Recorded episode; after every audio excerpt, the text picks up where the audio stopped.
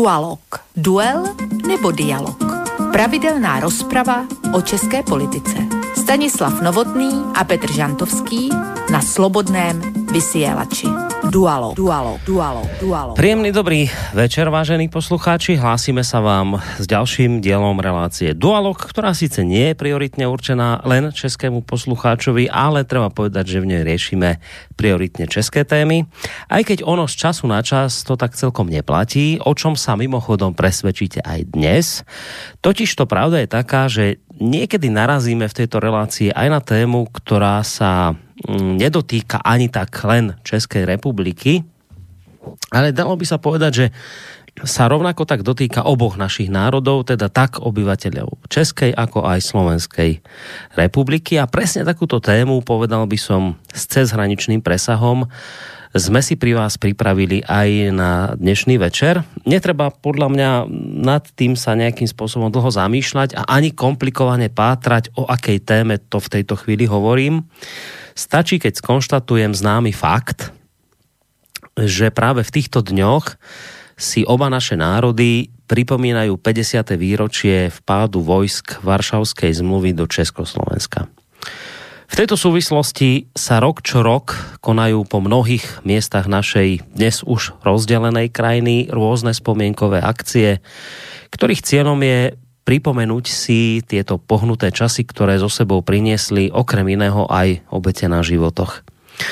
Dnes nazývame obdobie od konca roka 1967 do okupácie Československa v auguste 68 Pražskou jarou.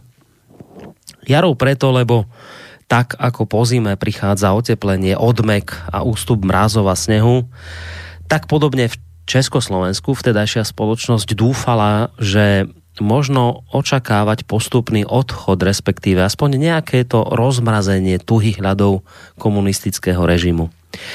Koniec 70. rokov bol pre Československo charakteristický postupným naozaj otepľovaním, uvoľňovaním politickej situácie, demokratizáciou spoločnosti a pokusom o opatrnú reformu socialistického politického systému. No a práve v čase tohto všeobecného uvoľňovania, oteplovania a vzkriesených nádejí sa vo vtedajšej československej televízii objavil seriál rozhovorov pod názvom Co tomu říkáte, pane Verich. Nebol to ani tak dialog, ako skôr asi taký monológ slávneho herca Jana Vericha, ktorého iste mnohí veľmi dobre poznáte z rôznych filmov, prevažne tých rozprávkových, asi taký nezabudnutelný je kráľ v, v rozprávke o Golemovi.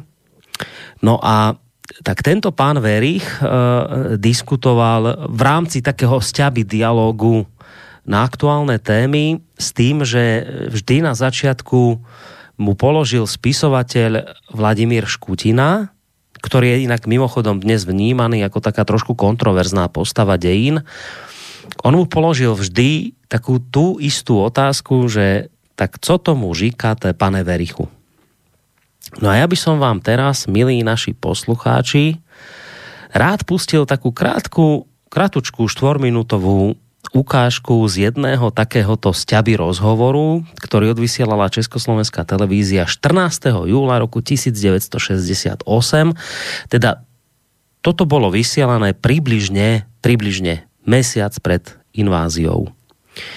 V tomto dieli sa Jan Verich a Vladimír Škutina tešia z toho, že Pražská jar zo sebou priniesla okrem iných pozitív aj vytúžený zákaz cenzúry. Tak si po, poďme vypočuť. Tak nám zrušili cenzúru. No vidíte, tak nám zabili Ferdinanda. A zrušili a zabili cenzuru. Ale trvalo to. To jste si všimli, že v dějinách se vyskytují vlády, které odstraňují vlády, nasazují na ně e, patřičné, tedy psí hlavy a jsou vždycky lepší než tamty, ale to špatný, jak si to, co, co pomáhá k vládnutí, i když to vymyslela ta špatná vláda, to si ta dobrá vláda nechá. To jsou obyčejně daně a cenzura. A to se nám stalo taky přeci. Za první republiky byla cenzura vlastně rakouská, kterou Bach nějak udělal proti, vlastně proti nám. Já si pamatuju, za první světové války to byly noviny cenzurovaný, vybílený, to se to, co, co se vystří, to se nesmělo tisnout, to bylo bílé místo. A v Jíbenské ulici byl takový kluk, který prodával noviny a křičel, co je, co je bílý, to je pravda, a co je černý, to je lež. A zavřeli ho, no. Ale prohrali válku stejně. No a potom Němci to zlepšili, že jak si nebylo vidět, že to bylo cenzurováno. Takže my jsme četli noviny a nevěděli jsme, že tam není to, co tam není. To zůstalo. No to zůstalo do nedávna a to je pryč.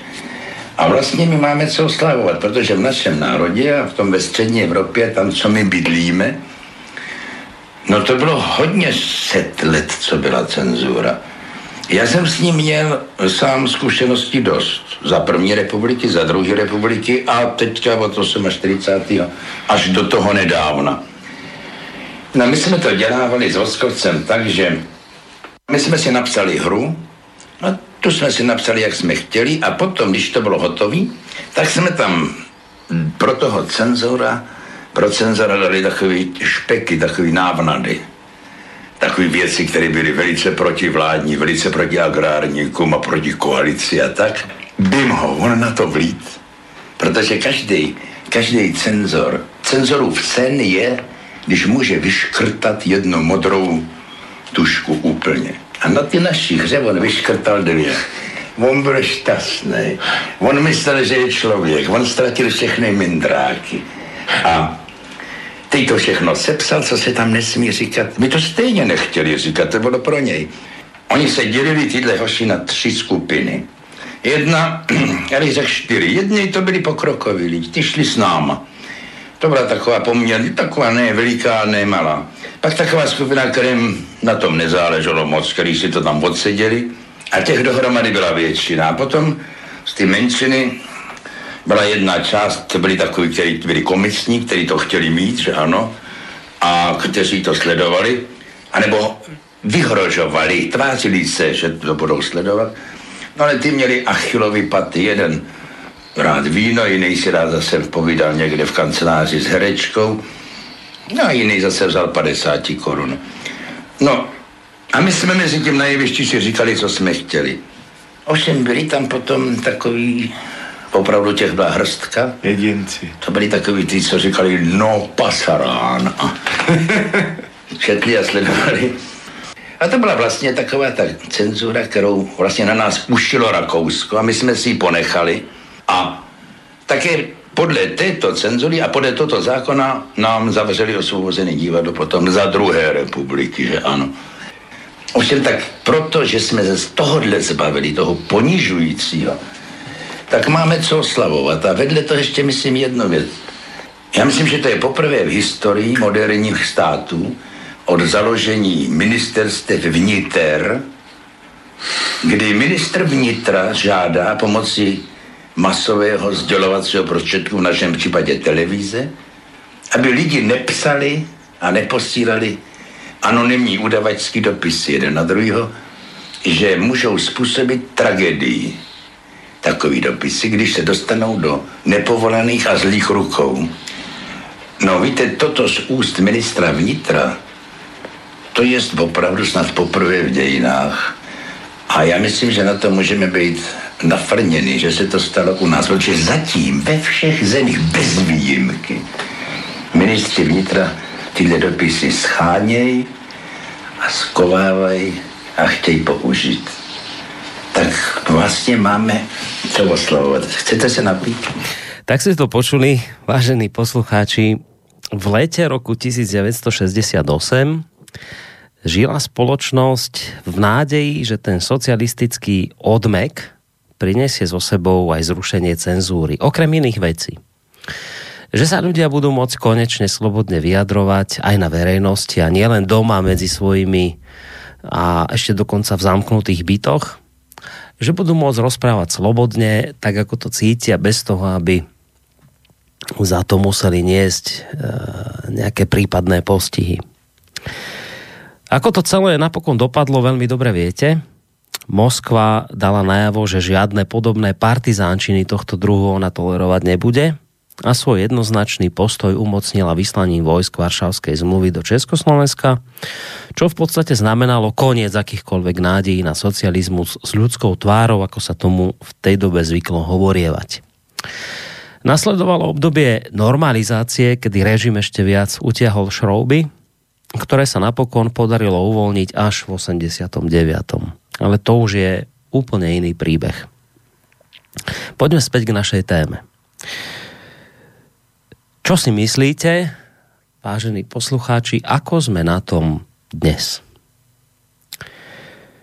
To by mohla byť podľa mňa pre nás kľúčová otázka, pokiaľ sa bavíme o udalostiach roku 1968. Um, ja si všímam rok čo rok, že politici, osobnosti verejného života a samozrejme aj naše veľké médiá, ktoré nazývame slovko mainstreamové, si nikdy nenechajú újsť tú príležitosť, aby sa mohli vyjadriť k týmto pohnutým časom. A samozrejme to aj robia, veľmi rádi a veľmi často a pravidelne sa k tejto téme vyjadrujú. Ale mne to tak prípadá, že z tej ich strany je to vždy skôr také zotrvávanie v minulosti, takéto opakovanie fráz o šedivom socializme a popisovanie udalostí v ich historickom kontexte. Aby sme sa zle nerozumeli a nechápali, ja samozrejme nepochybujem o tom, že je dôležité spomínať a pripomínať si dejné udalosti našich národov, ale mám rovnako pocit, že, že ešte dôležitejšie je ako spomínať, sa z minulosti poučiť a povedať si pravdu o tom, kam sme to po tých pár desiatkách rokov slobody dotiahli pýtať sa napríklad na to, čo by dnes povedal Jan Verich, ktorého ste teraz počúvali, zo 68. Čo by dnes ten istý Jan Verich povedal? Napríklad v súvislosti s cenzúrou.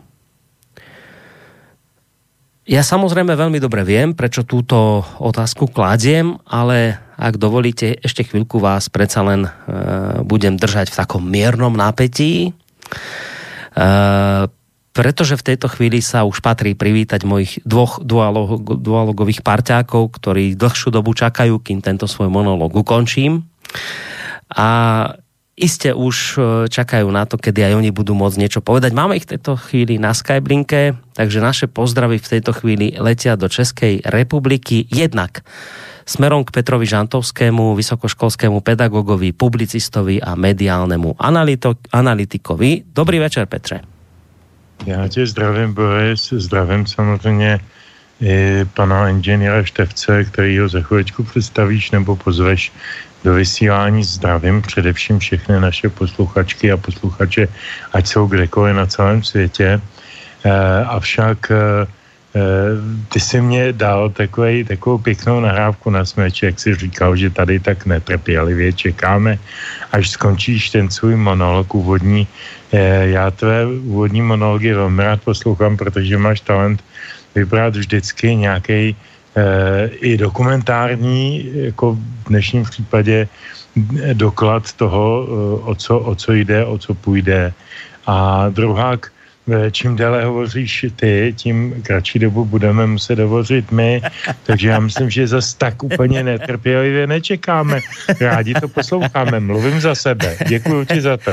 Dobre, ďakujem veľmi pekne. No a uvidíme, čo na to e, druhý host. E, ako už e, možno viete, tak samozrejme už táto relácia je skôr o tom, že sa ten druhý host Petrov strieda. Niekedy je to Stando Novotný, dnes to Stando nebude pretože tu máme opäť človeka, ktorého bežne v tejto relácii predstavujem ako bezpečnostného analytika. Je ním pán Jaroslav Štefec.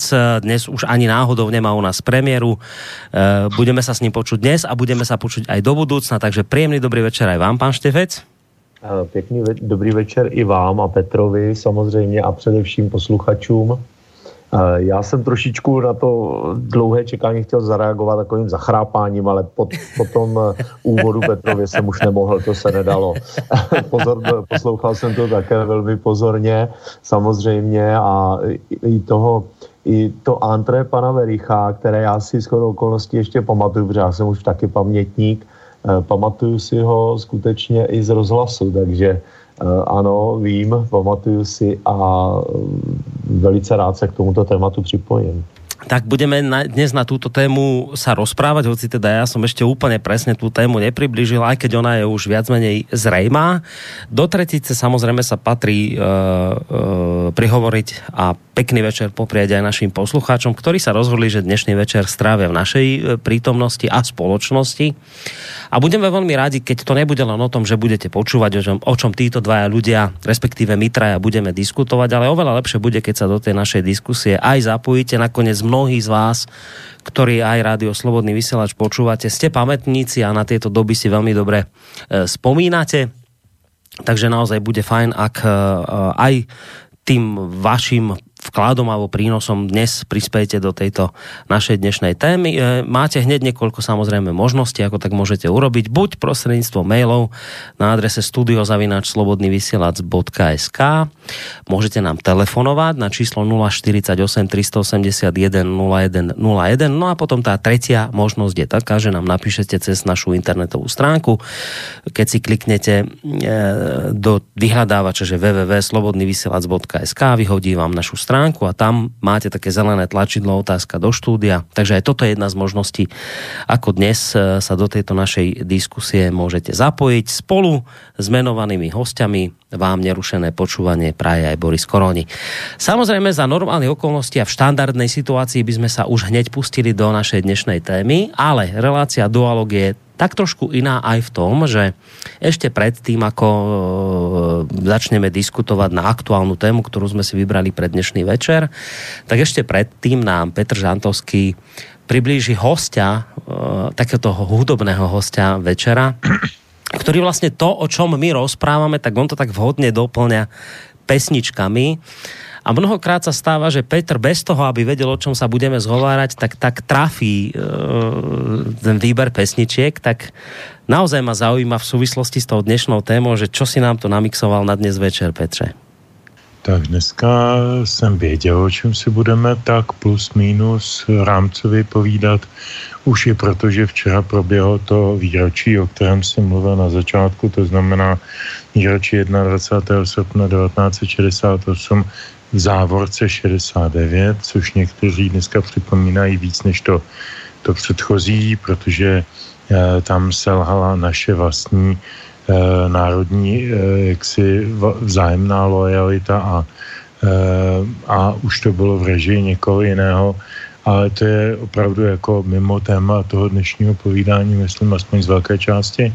Ale říkal jsem si, že eh, by bylo dobrý eh, si vzpomenout na to, že toho 21. srpna 68 sem přišli teda nějací sovětští tehdy vojáci plus nějací polští, němečtí, já nevím jací, eh, v nějakých celkem asi nevýznamných eh, počtech. Eh, v dominanci měli ti sovětští a mnohokrát jsme slyšeli, a byla to i pravda, že oni sem přijeli pod vlivem propagandy, která jim říkala, podívejte se, tam se obnovuje fašismus a s fašismem máme my, Sověti, jisté zkušenosti, připomněl bych 620 milionů obětí eh, občanů Sovětského svazu ve druhé světové válce z celkových 60 milionů. 6 milionů Židů, 26 milionů Rusů nebo Sovětů nebo lidí ze Sovětského svazu. To je něco naprosto unikátního ve světě, neopakovatelného a proto mě vždycky strašně uráží, když nějaký blb jako pan, eh, který to byl z těch dvou, Bart, Bart, Klvaňa, Klvaňa, prohlásil, že nás 45. sovětská armáda neosvobodila, nýbrž eh, přepadla. Eh, to, to, to je něco naprosto nepřijatelného. A já, já jsem vždycky strašně rád, když se můžeme bavit o uh, mimo jiné tedy o relativitě věcí, a vy všichni víte, kdo posloucháte tenhle pořad, že se snažím dívat se na věci z různých pohledů a právě to relativizovat. To konec konců navazuje i na toho Vericha, který říkával v jedné slavné předscéně, protože čas je relativní veličina. Nejenom čas, ale i pohled na dějiny je relativní. Říká se, že dějiny píšou vítězové. Není to vždycky pravda. Dějiny pam- píšou ti, co pamatují. A my ještě pamatujeme. Pamatujeme 68., pamatujeme 89. a hlavně víme, aspoň ti rozumnější, že e, nelze stotožňovat e, geopolitické zájmy nějakého jednoho subjektu v jednom čase a prostoru se zájmy jiného subjektu byť tedy, řekněme, národnostně navazujícího v jiném a prostoru, to znamená třeba Sovětský svaz versus Rusko. To je dneska nejčastější chyba vlastně českých médií, eh, že neustále směšují, směšují ty dvě události a říkají, teď Rusové nás přepadnou a, a zničej a zdecimujou úplně stejně, jako se o to pokusuje v srpnu 1968. To je věta, ve které je asi 17 eh, věcných chyb a nesmyslů, ale česká média ji neustále opakují do nekonečna.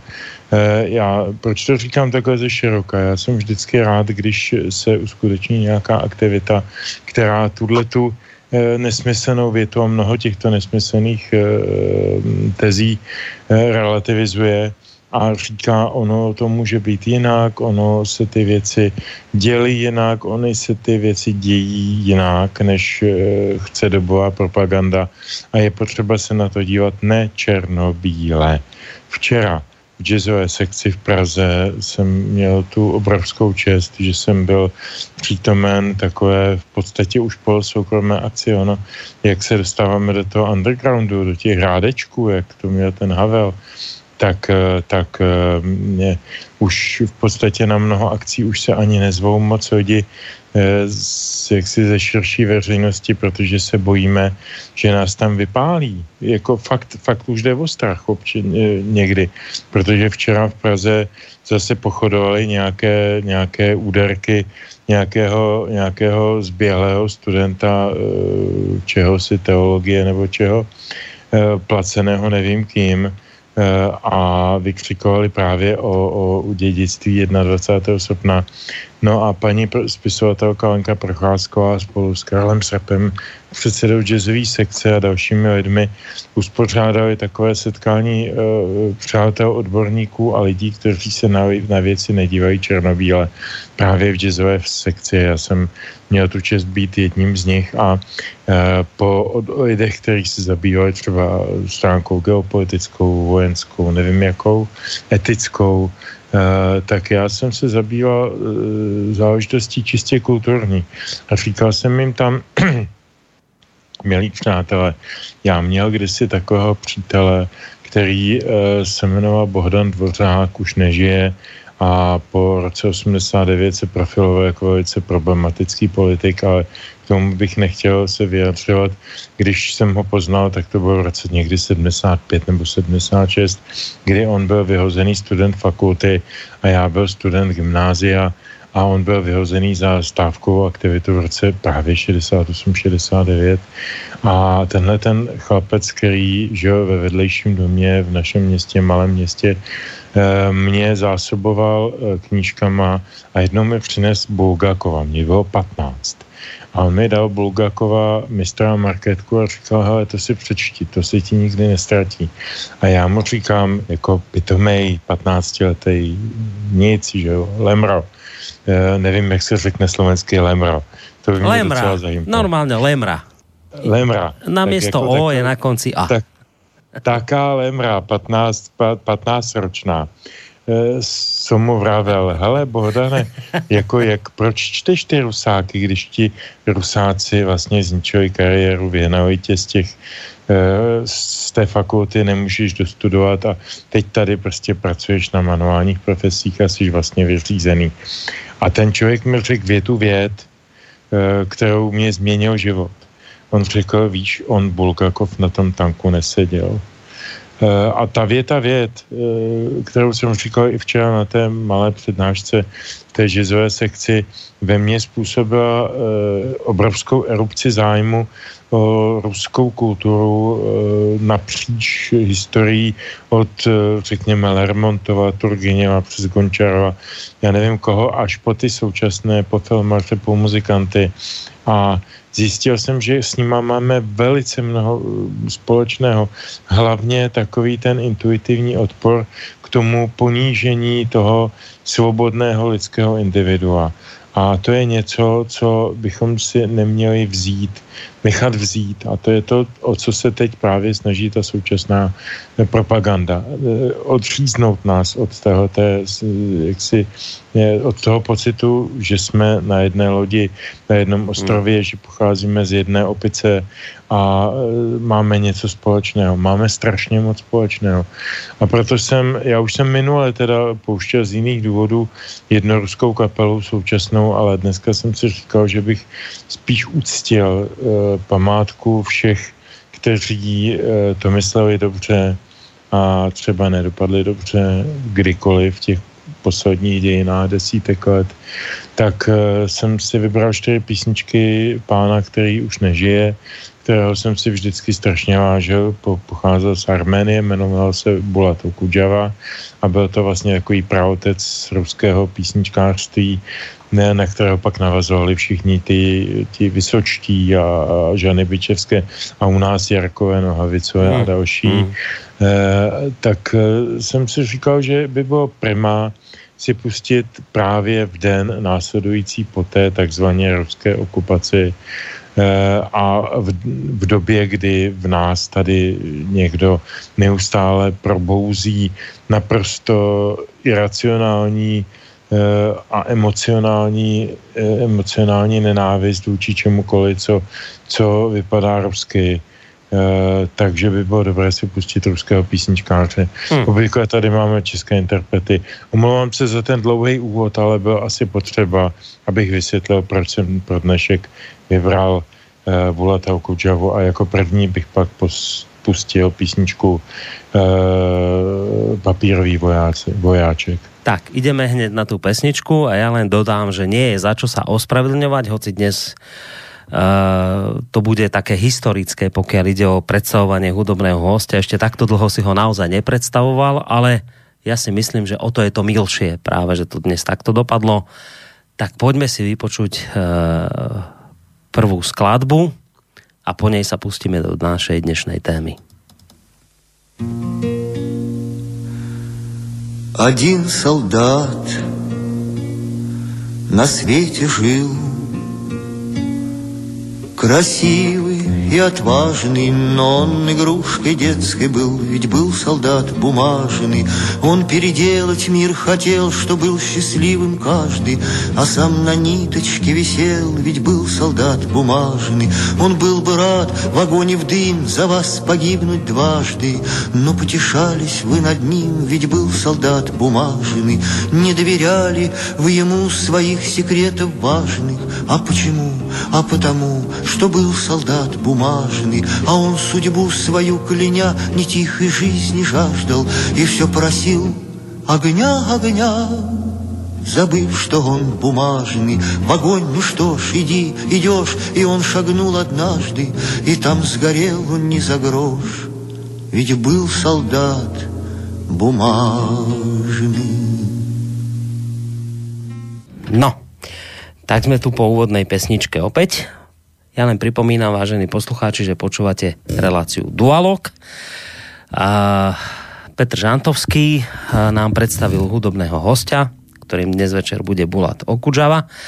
Ja len ešte predtým, ako sa pustíme do našej dnešnej témy, pripomeniem, že v prípade, že máte chuť sa zapojiť, mailová adresa studiozavináčslobodnyvysielac.sk telefónne číslo 048 381 0101 alebo môžete písať cez našu internetovú stránku, keď si kliknete na zelené tlačidlo otázka do štúdia. Predpokladám, že tak Petr Žantovský, ako aj druhý host, alebo druhý môj dualogový parťák, ktorý ešte toho dnes veľa večer nepovedal, Jaroslav Štefec, sú na Skype linke. Počujeme sa?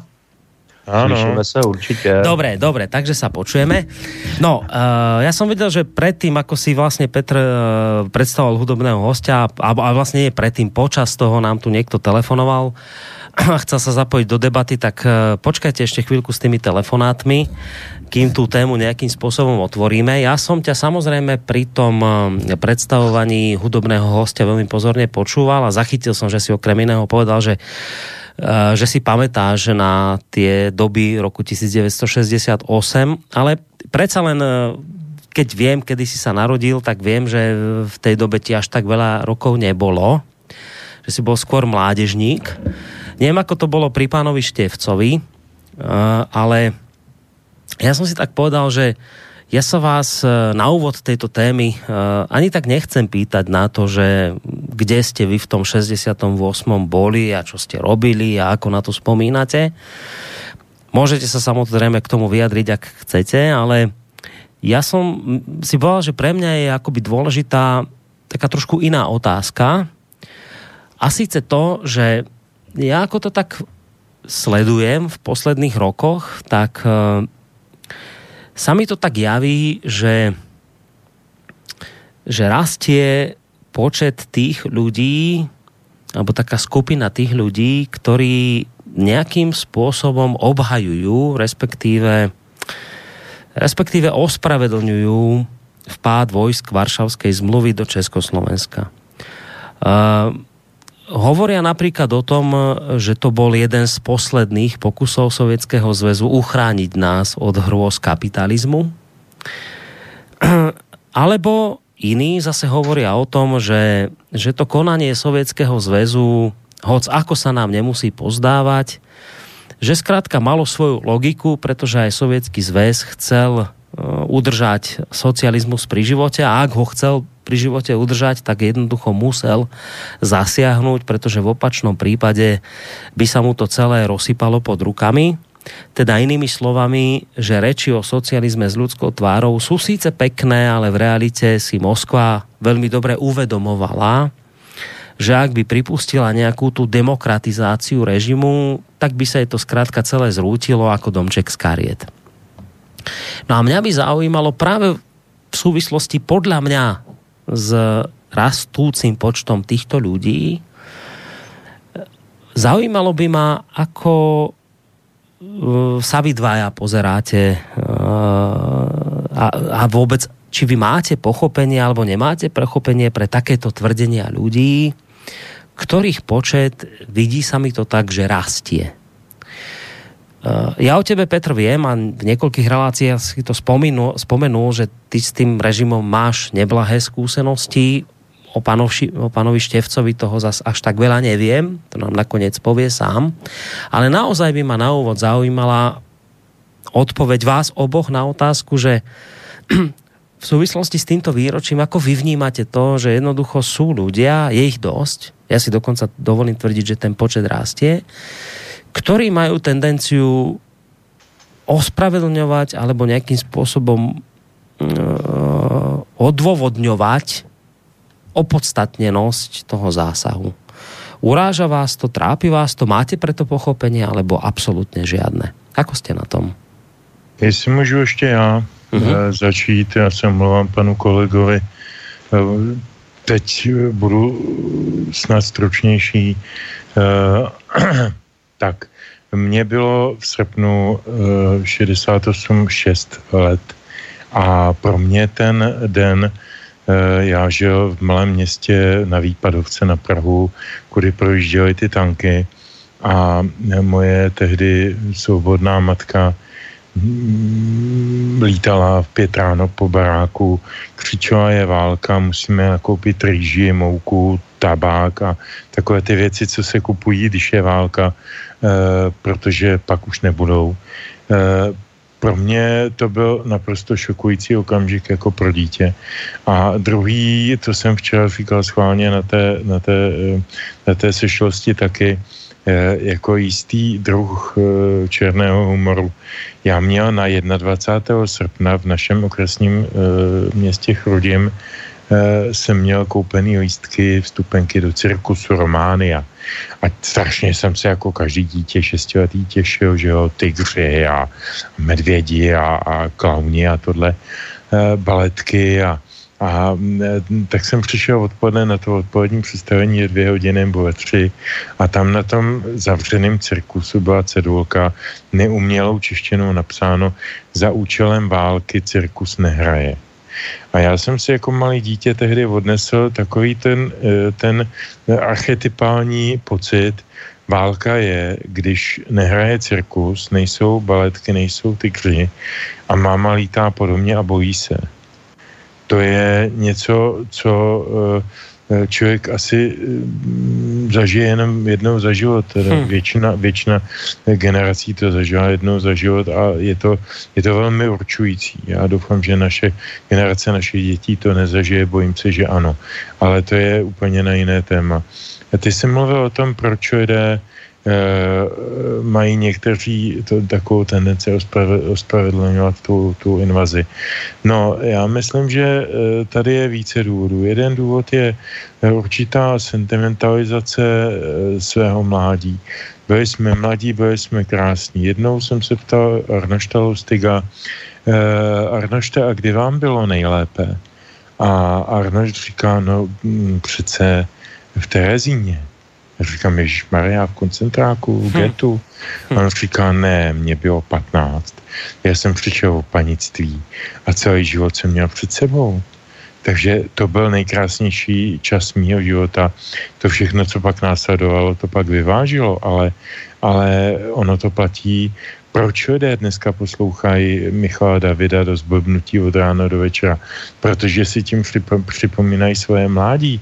Ono to souvisí i v takhle banálních jaksi situacích, to, to může fungovat a ty lidé, který, který uh, oplakávají normalizaci, oplakávají zároveň uh, zlo i dobro oplakávají mm, zlo ve smyslu nesvobody slova, také ale oplakávají e, dobro ve smyslu e, poměrně dobře dostupné zdravotní péče, sociální péče, nějaké poměrně, poměrně spravedlivé rovnosti příjmové a tak dál a tak dál a tak dál jako řada věcí fungovala dobře, řada věcí fungovala velmi špatně a jestli něco nefungovalo vůbec, tak to byla svoboda slova. A tím jsme se zabývali akorát my intelektuálové, ale běžný člověk z fabriky ne. Takže ten, ten je naprosto oprávněně, protože mu ta fabriku mezi tím dávno zrušili, nebo to skoupili nějaký hoši z Klondajku někde a, a prodali to na jiný Klondajk a, on je prostě někde na nějaký, na nějaký, na nějaký e, sociální dávce a, a prostě není mu dobře. E, ne, necítí se dobře, ne, ne, ne, nesoucítí s tím režimem. Není to člověk kapitalistického e, střihu e, a lze mu rozumět, lze mít pro něj pochopení. Pochopitelně ne každý v kapitalismu je úspěšný a to nám nikdo neřekl. Mm. Stejně jako nám nikdo neřekl, že ne každý v socialismu je neúspěšný a nebo nepřítel. To nám taky nikdo neřekl, když ho zaváděli. Takže jako každý ten režim má něco do sebe špatného i, i, i dobrého a to, že dneska někdo to ospravedlňuje, já myslím, že to nemá ospravedlnění a jediné ospravedlnění je, spočívá v geopolitice a to už bych nechal panu kolegovi Števcovi, protože jak oba, nebo všichni tři, nebo všichni posluchači víme, fungovalo takzvané détán, tedy usměřování, appeasement, tak jako s Hitlerem v 38.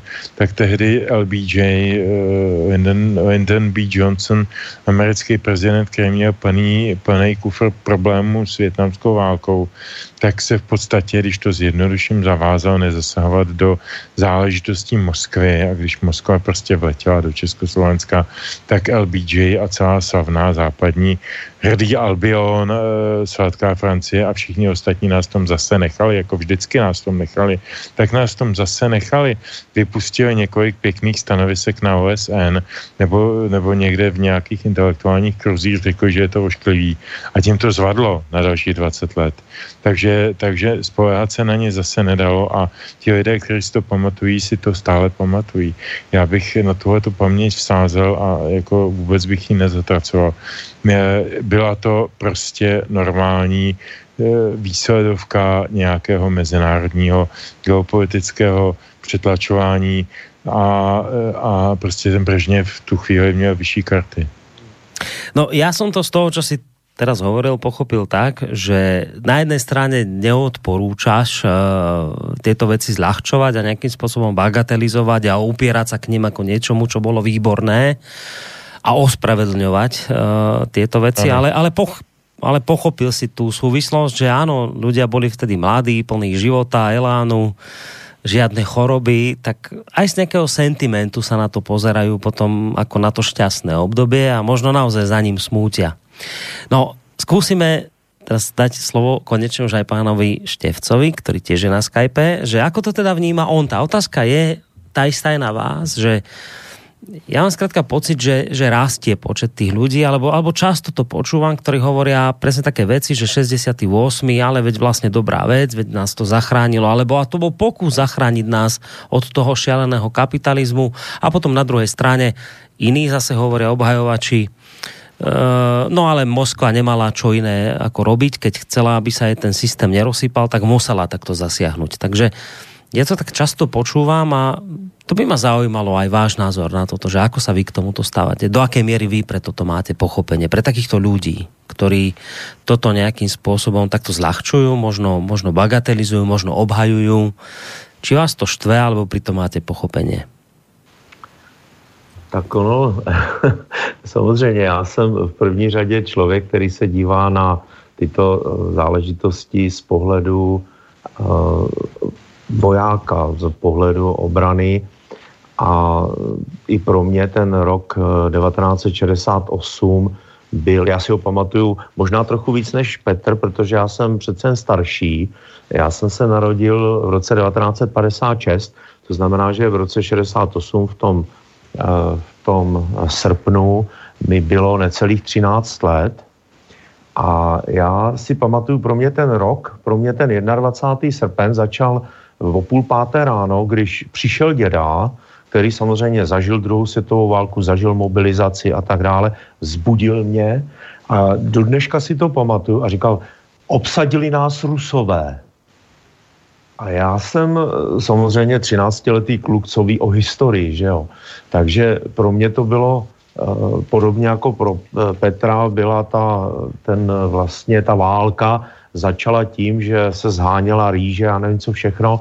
A tohle já si nevybavuju, ale pamatuju si to absolutní zděšení toho mého dědy, který vlastně zažil tu druhou světovou válku. Eh, tatínka s maminkou jsem neměl doma, takže já jsem to nevěděl, jak reagovali, protože oni byli v té době na dovolené. A mě, o mě se staral dědeček s babičkou a, ten, eh, a měli s sebou moji sestru, já jsem zůstal doma a pamatuju si to šílené zděšení, které teda se projevilo tím, že šel ráno a mě kluka vzbudil, aby mi to řekl. Jo, tu, tu zprávu, která pro něj byla naprosto šílená, protože on samozřejmě měl spojený uh, Rusko-Sovětský svaz s tím, že vlastně nás zachránili před tím Hitlerem, vyhráli tu druhou světovou válku a vlastně uh, ta česk, uh, umožnili existenci Československa, byť později trošičku deformovanou tím komunistickým režimem. A ještě si tam pamatuju jednu věc, eh, to byl ten fakt, že já jsem se strašně těšil na příběh s názvem Dinosaurus, eh, písně pro Rudolfa, seriálu Píseň pro Rudolfa třetího. A ten nebyl už.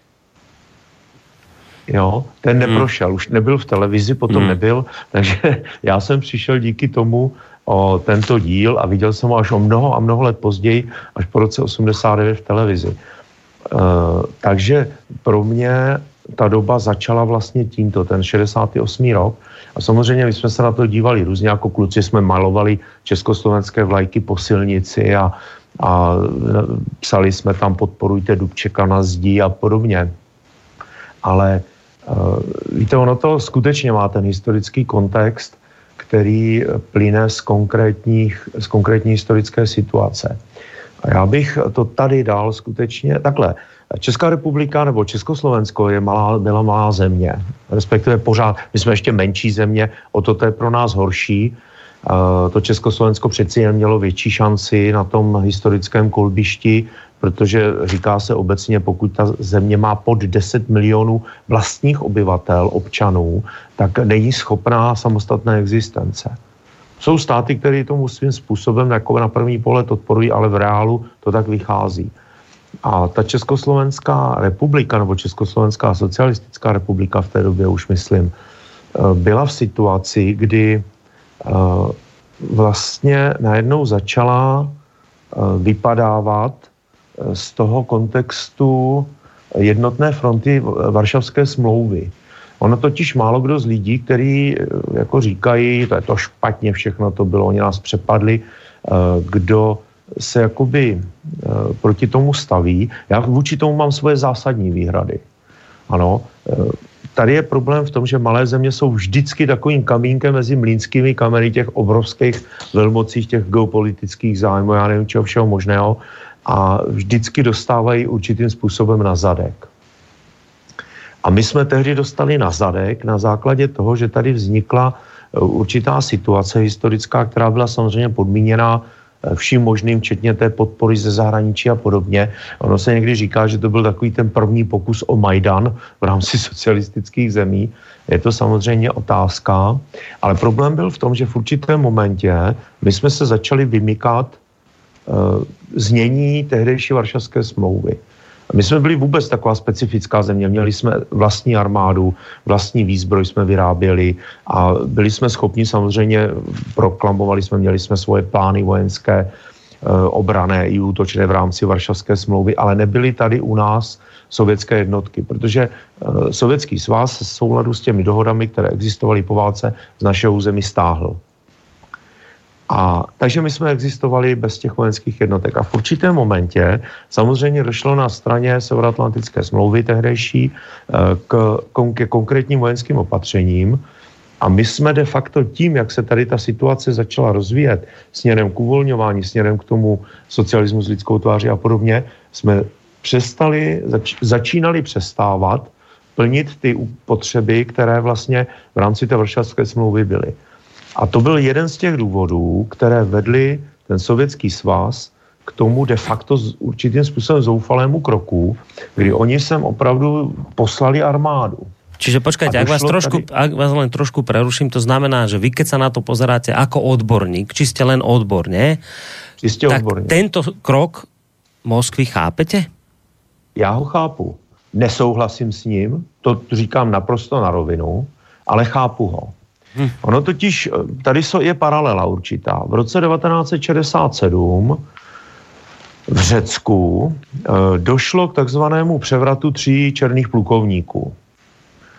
A vlastně ten převrat eh, tří černých plukovníků, takzvaných, byl vlastně de facto vynuceným krokem, ovšem tam nedošlo ke vstupu armád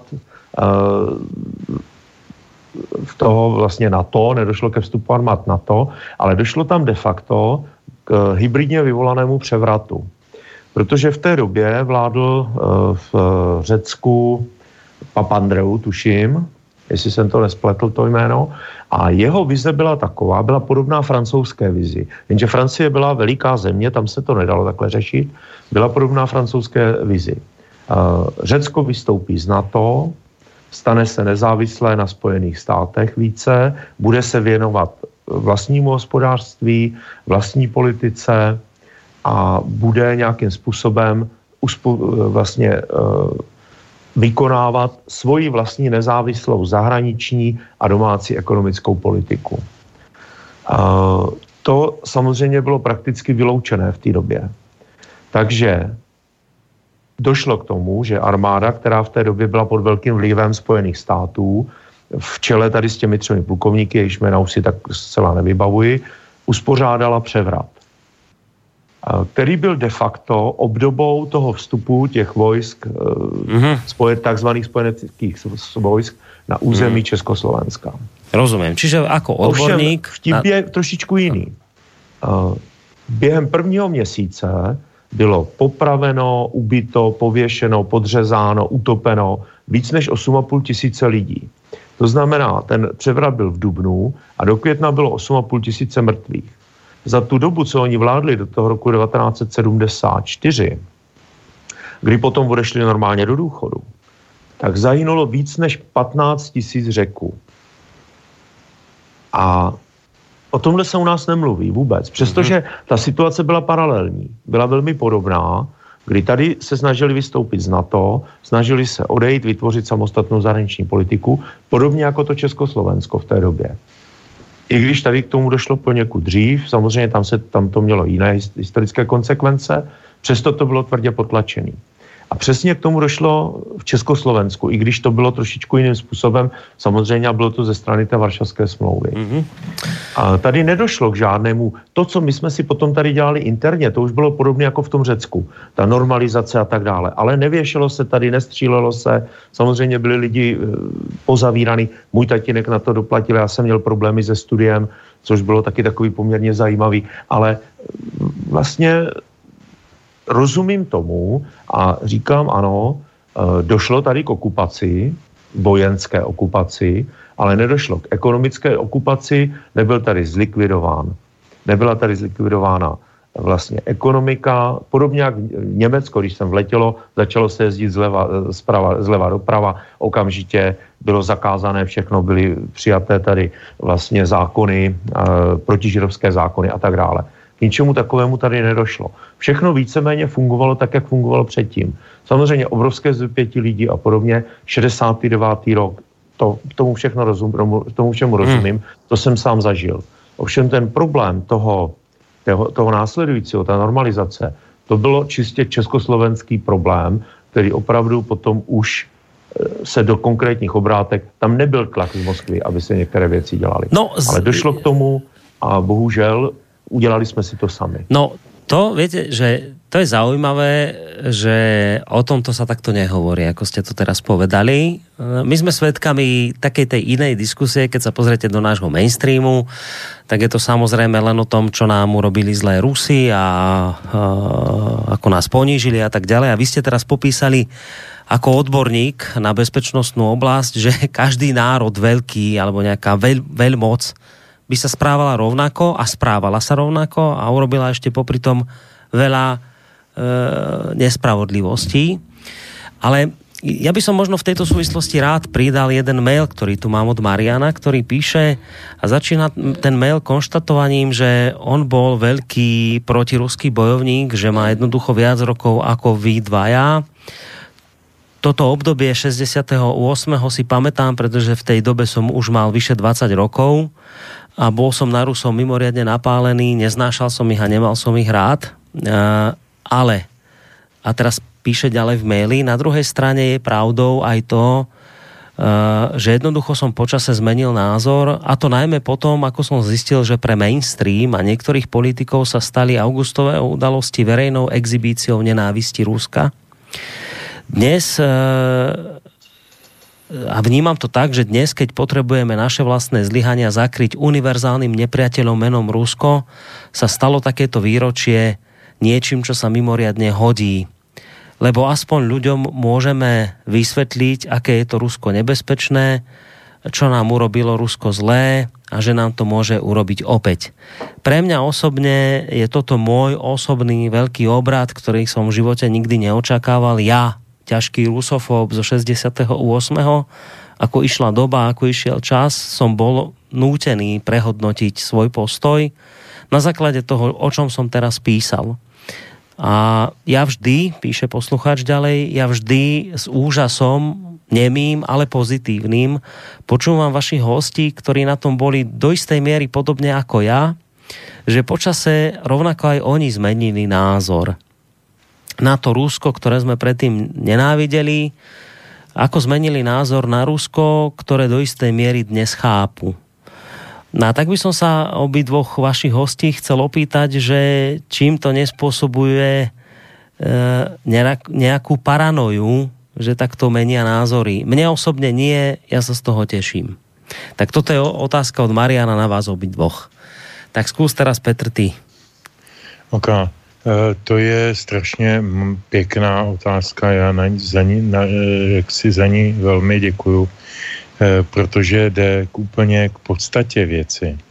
K podstatě, myslím, že sahá na nerv toho nejsoučasnějšího, co se dneska vůbec děje. Tady vlastně vůbec ani nejde o žádné Rusko. Tady jde úplně o e, podstatnější, paradigmatický, velký, obecnější principy.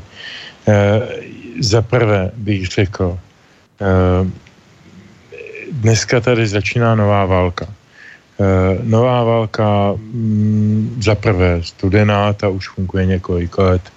Já doufám, že ne horká, ale e, protože jsem pesimista, tak svému doufání moc nevěřím, nevím.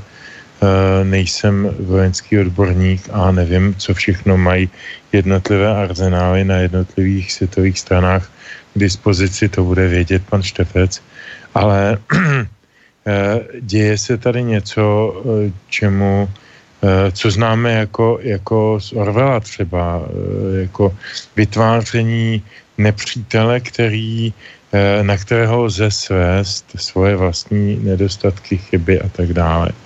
To je jeden postřeh. Eh, s tím souvisí. Dnešní Rusko není sovětský svaz. Strašně důležitá věta, kterou neslyšíme z jediného mainstreamového média. Neustále se nám předkládá, že Brežněv rovná se Putin, že politbira rovná se dnešní eh, ruská vláda, že e, sovětské zájmy v roce 69-70 jsou totožné s ruskými zájmy dnes, nejsou, bože můj, čas nestojí. Už nevořeme s volkama a s kravkama a s, s koněma. Už dokonce nejezdíme už bezmála ani na traktorech. Mě vždycky šíleně rozčilovalo, když komunisti říkali, podívejte se, jak je ten komunismus báječný. Zatímco za kapitalismu jsme vol, orali s těmi koňmi a měli jsme tu fyzickou práci na tom poli, tak dneska máme báječné sovětské traktory a zvládneme toho mnohem víc v mnohem kratším čase. E, tak jsem říkal, ježiši, kreténi, přeci Rakušani mají taky traktory, Italové taky a Francouzi a další. Jako prostě čas běží, čas nestojí a věci se mění. Putin není ani Rasputin, ani Brežněv. To je druhý postřeh. Třetí postřeh je hodnotový eh, stanoviska a to je, myslím, že to nejdůležitější, na co sáhl ten, ten pán, který, který se nám e, takhle hezky vmísil do debaty. E, ta, ta polarizace hm, lidí mezi ty, kteří jsou teď to plácnu jako zjednodušeně pro Rusko, proti Rusku, pro komunismus, proti komunismu, pro kapitalismus, proti kapitalismu. To je všechno pryč. To je všechno pryč, protože mm, korporátní kapitalismus dneška na západě je, je v podstatě identický se socialismem z času RVHP, s tím hospodářským ekonomickým stylem, jenom prostě není řízen nějakými nejatými manažery, ale nebo ne, není takhle, není řízen jako tehdy nějakými soudruhy eh, zvolenými někde v nějakých sekretariátech, ale najatými manažery. Eh, rozdíl mezi nimi není vůbec žádný. Oni nemají žádný vztah k tomu majetku, oni nejsou vlastníci, oni jsou v podstatě jenom byrokrati. Čili byrokratický kapitalismus, který vádl za zvrcholného socialismu, vádne dneska za dnešního kapitalismu. Ten svět je velice podobný a myslím si, že prokopníci teorie konvergence z 50. let si nepředstavovali, že k jejich, na jejich slova dojde tak brzo a takhle, eh, takhle perverzně, takhle špatně, takhle, takhle eh, jaksi ne, neproduktivně. Eh, proto, proč to říkám? Protože se mění hodnotové světy. Dneska je mnohem důležitější, co si kdo myslí o tom, co je svoboda slova, je, jestli máme svobodu v tom si nejenom něco myslet, tež to říkat, tež to šířit, zcela bez omezení. Máme svobodu názoru. Na tom včerejším, já už jsem to tady dvakrát zmínil, na tom včerejším Jamboree k 21. srpnu byli stejnou měrou lidé, které bychom eh, tradičním e, nomenklaturním nějakým způsobem označili za konzervativce a stejnou měrou lidé, kteří byli eh, označováni za levičáky nebo jsou, jsou považováni za levičáky. A ještě k tomu tam byli dva bývalí dizidenti, chartisti, Honza Schneider a, a Lenka Procházková, čili opravdu sešel s neuvěřitelně pestrá, která se sešla eh, v tom podstatném a to je ta hodnotová e, reference. E, pro nás není nic důležitějšího, než moci říkat svoje názory, moci si myslet, co chceme, moci se dozvídat a moci se, moci šířit to dozvěděné nebo obohacené o svůj názor. A to si myslím, že je klíč k tomu, na co se ptal pan posluchač, nebo co, co glosoval pan posluchač, protože vůbec není důležitý, jestli je dneska někdo pravičák, levičák, nebo, nebo cokoliv jiného katolík nebo pravoslavný nebo cokoliv. Podstatní je, jaký má vztah ke svobodě. A o tom to dneska je. O tom je celá válka dneska. E, o svobodě. A ta svoboda je nám, já, je mi to strašně moc líto. Já jsem celý 70. 80. leta prožil jako milovník angloamerické muziky, vyrůstal jsem na, na černožských jazzmenech a na a bluesmenech a, a rock, rockerech různých, rozmanitých. A, a jako bylo to zakázané chleba za prvé, za druhé to bylo samozřejmě hudebně mnohem dál, než to, co tady předváděl Pavel Liška, Pavel Bartoň, Dušan Grůň a, a, a, a já nevím, jak se všichni ti lidé jmenovali, Zora Kolínská. Při vší úctě k ním, nic proti ním nemám, ale jako ve stejné době ve Velké Británii hrál Rick Clapton jo, tak jako to se fakt nedalo srovnávat. A já jsem na tomhle tam vyrůstal a já dneska zjišťuju, že je mi to úplně jedno. Hmm. Že, že to, všechno, to všechno odnes čas, jak zpíval hmm. eh, Valdemar Matuška v jedné písničce. Dneska jde o, o mnohem něco většího a zásadnějšího a to je ta svoboda. Tehdy nám tu svobodu eh, představovali ti Kleptonové, Kohanové, Dylanové, Beatles a tak dále. Dneska nám tu svobodu představuje vůbec elementární příležitost říci, co si myslím. Proto teď jsme na slobodném vysílači a ne na českém nebo slovenském rozhlase. Hmm. Já ti velmi pěkně děkuji za tieto slova, které si vyslovil aj vo vzťahu k tomu poslucháčovi, ktorý sa teda podobne ako ty teraz vyznal z toho, že jednoducho bol to človek, ktorý neznášal tých Rusov z dôvodov, že jednoducho už v tej dobe mal dosť rokov na to, aby si uvedomil, čo sa deje a, a priznal sa k tomu, že jednoducho zmenil ten názor, otočilo sa to v ňom, aj preto, lebo dnes vníma, že z Rusov sa stali sa stal taký univerzálny fackovací panák pre naše vlastné zlyhania a je to, dopovím za, za poslucháča, on má prostě podľa mňa pocit, že je to strašně nespravodlivé, čo sa teraz deje a preto jednoducho otočil alebo zmenil ten názor a, a dnes je zrejme z neho skôr ten zástanca Ruska, hoci vtedy bol proti. A otázku položil, že či sa necítite tak paranoidne. On teda dodal, že on nie. Ty si už k tomu, Petr, svoje povedal, ale pán Štefec, to nás tiež zaujíma ak ho postretol podobný osud, možno nie, ale ak áno, tak potom otázka posluchača znie, že či sa necítite paranoidne, ak dnes máte tendenciu, povedzme, Rusko v niektorých oblastiach obhajovať, hoci v tom 68. ste mohli možno byť podobne ako Petr alebo náš posluchač na ten sovětský zväz a vůbec vojska Varšavské zmluvy napálený? Eh, já bych to řekl asi takhle. Já vlastně neobhajuju eh, ani Rusko, ani Spojené státy. Já prostě nesnáším, když se do někoho kope, bytostně, od malička.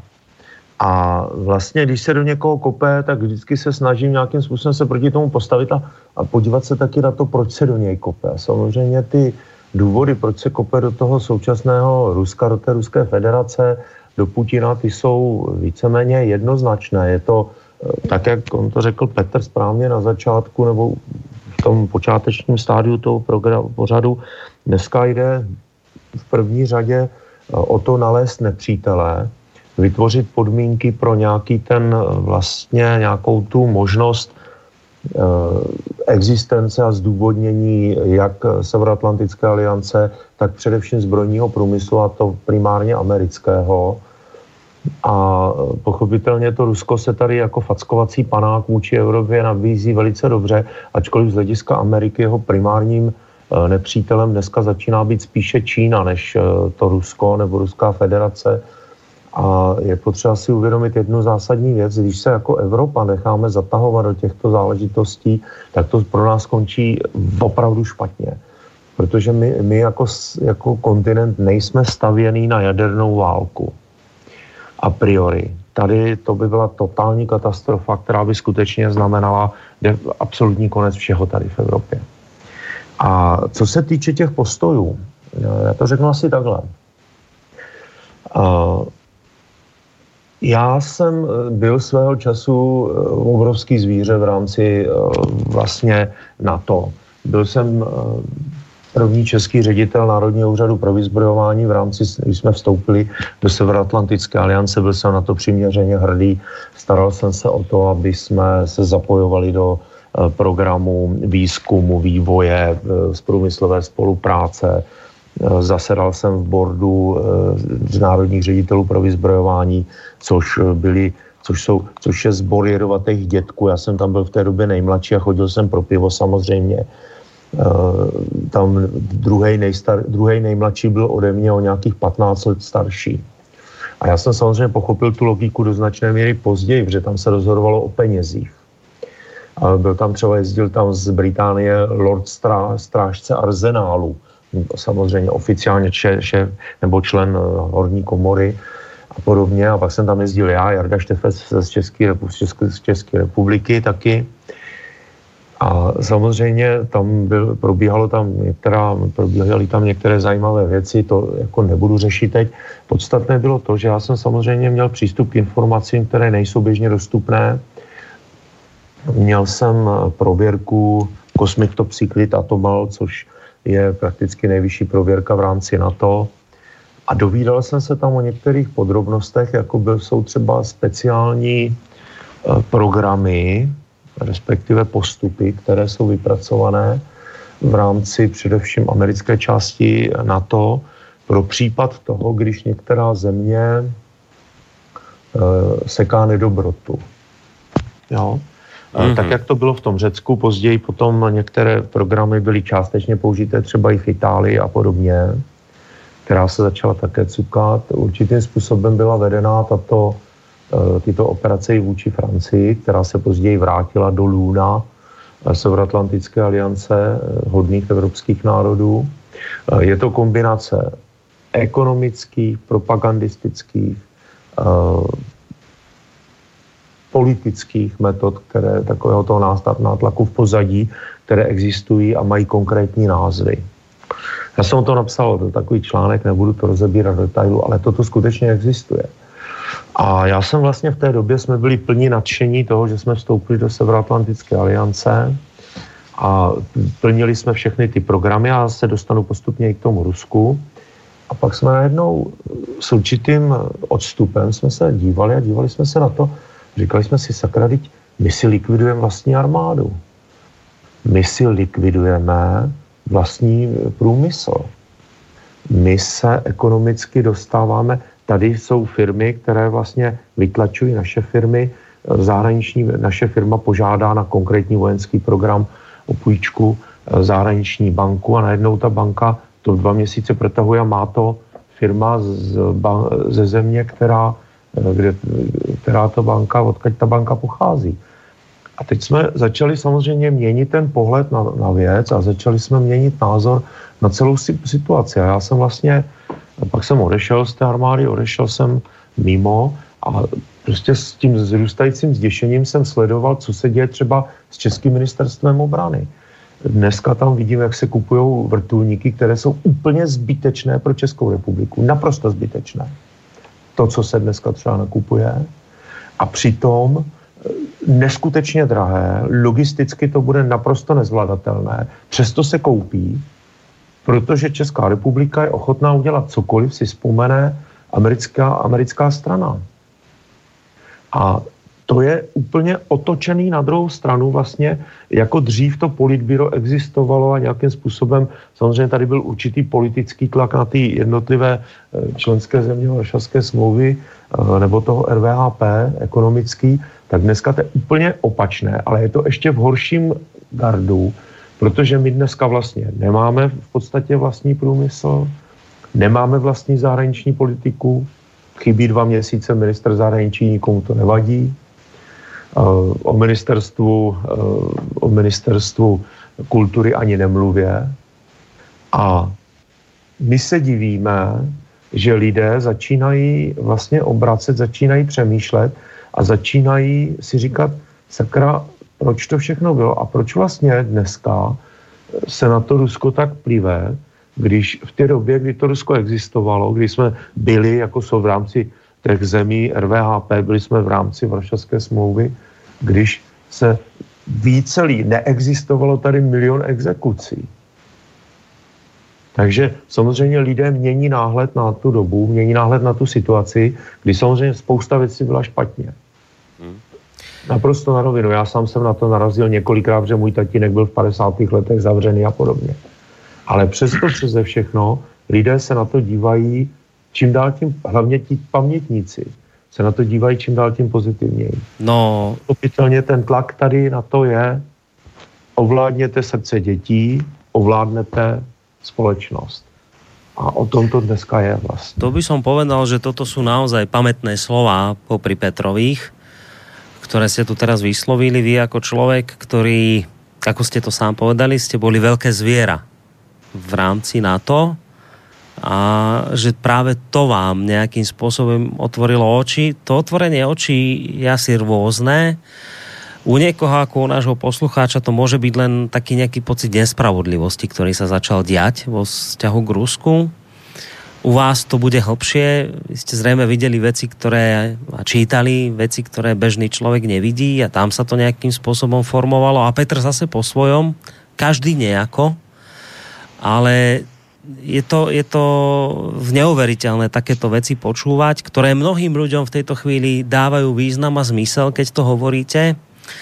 Je neuveriteľné a to sa už tak pomaličky chcem premostiť k tej našej ďalšej téme, ale ešte predtým samozrejme bude pesnička, ale dodám, že je neuveriteľné, že sa o tom musíme rozprávať len takto akoby v nejakom prostredí nejakého internetového undergroundu.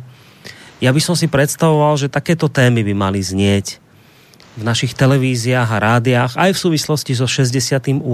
pretože nám jednoducho rastie počet ľudí, ktorí majú výhrady. A po tých dôvodoch by sme mali pátrať, tak ako dnes pátrame v tejto relácii, ale to sa nedeje. A k tomu možno aj sa trošku potom posunieme bližšie po pesničke, takže to je opäť uh, taký smeč z mojej strany pre Petra, aby nám ja. povedal, že čo, čo si teraz zahráme. Tak ještě než tak uh, činím, já jsem velmi pozorně poslouchal kolegu Števce a vzpomněl jsem si na 50. léta, která jsem nezažil jaksi fyzicky, ale mám jakousi historickou obeznámenost a tam byly takový hesla jako mládí je zítřek světa, mladý je každý komunista a podobně. Eh, podívejme se na propagandu nacismu, která byla eh, explicitně směřovaná na mladé, na Hitlerjugend, na ty děti, které byly vychovávaný k absolutnímu, absolutní oddanosti Führerovi a, a ideologii, kterou stělesňoval. Eh, těch dokumentů jsou stovky tisíce. Všechno se opakuje. Dneska se útočí na mladé lidi a to já vyučuji na vysoké škole a, vidím, jak rok od roku víc a víc e, mých studentů e, podléhá různým propagandistickým kampaním typu největší zoje, Kreml, všichni milujeme Brusel, protože tam je záchrana Eh, ta, ta černobílost, já teď nechci říkat ani jedno, ani druhé, že je dobře nebo špatně, ale ta černobílost je kritická, je naprosto dramaticky kritická a to je to, proč jsem říkal, že se bojím, že nás, nás asi nějaká ta válka dostihne. no uvidíme. Ještě jsem si tady poznamenal úplně na začátku, než přejdeme k tomu druhému tématu, a to si myslím, že je docela důležitý říct. Když si Boris měl tu původní, tu, tu vstupní nějakou ten speech, ten mhm. proslov, mm-hmm. tak si mluvil o tom, o tom, že jsme to pražské jaro prožívali jako Československo. Já bych mm, teď si asi dovolil možná drze, ale říci, že to také nebylo jenom pražské, ale také bratislavské jaro. A to, ta, ten rozdíl mezi těmi dvěmi jary eh, byl docela zajímavý. Eh, ve stejné době tuším, že to byl kulturní život v Bratislavě a v Praze to byla, jestli teď nevím, literární listy nebo kdo, udělali anketu mezi lidma, kdo by měl být nový prezident po novotným.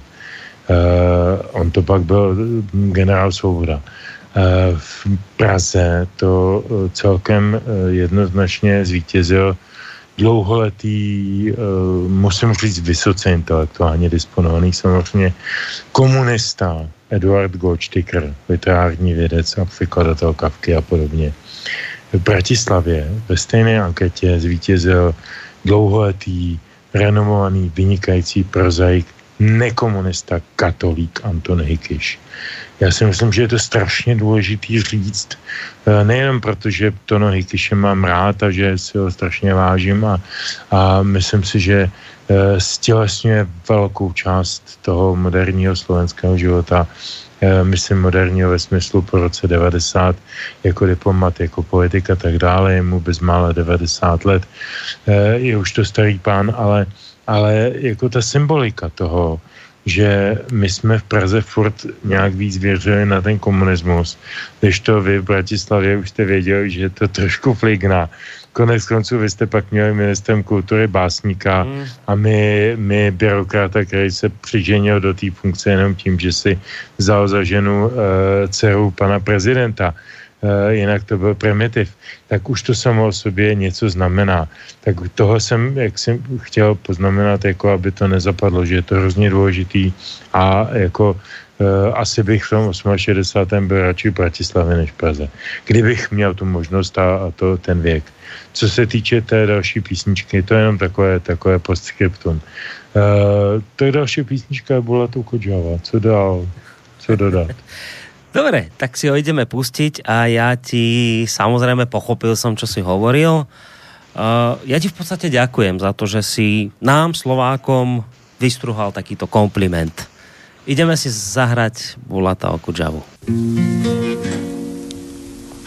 Былое нельзя воротить и печалиться не о чем. У каждой эпохи свои подрастают леса. А все-таки жаль, что нельзя с Александром Сергеевичем Поужинать в яр, заскочить хоть на четверть часа. А все-таки жаль, что нельзя с Александром Сергеевичем Поужинать в яр, заскочить хоть на четверть часа. Теперь нам не надо по улице мыкаться ощупью. Машины нас ждут, и ракеты уносят нас вдаль. А все-таки жаль, что в Москве больше нету извозчиков, Хотя бы одного и не будет отныне, а жаль. А все-таки жаль, что в Москве больше нету извозчиков, хотя бы одного, и не будет отныне, а жаль. Я кланяюсь низко познаниям морю безбрежному, Разумный свой век, многоопытный век свой любя.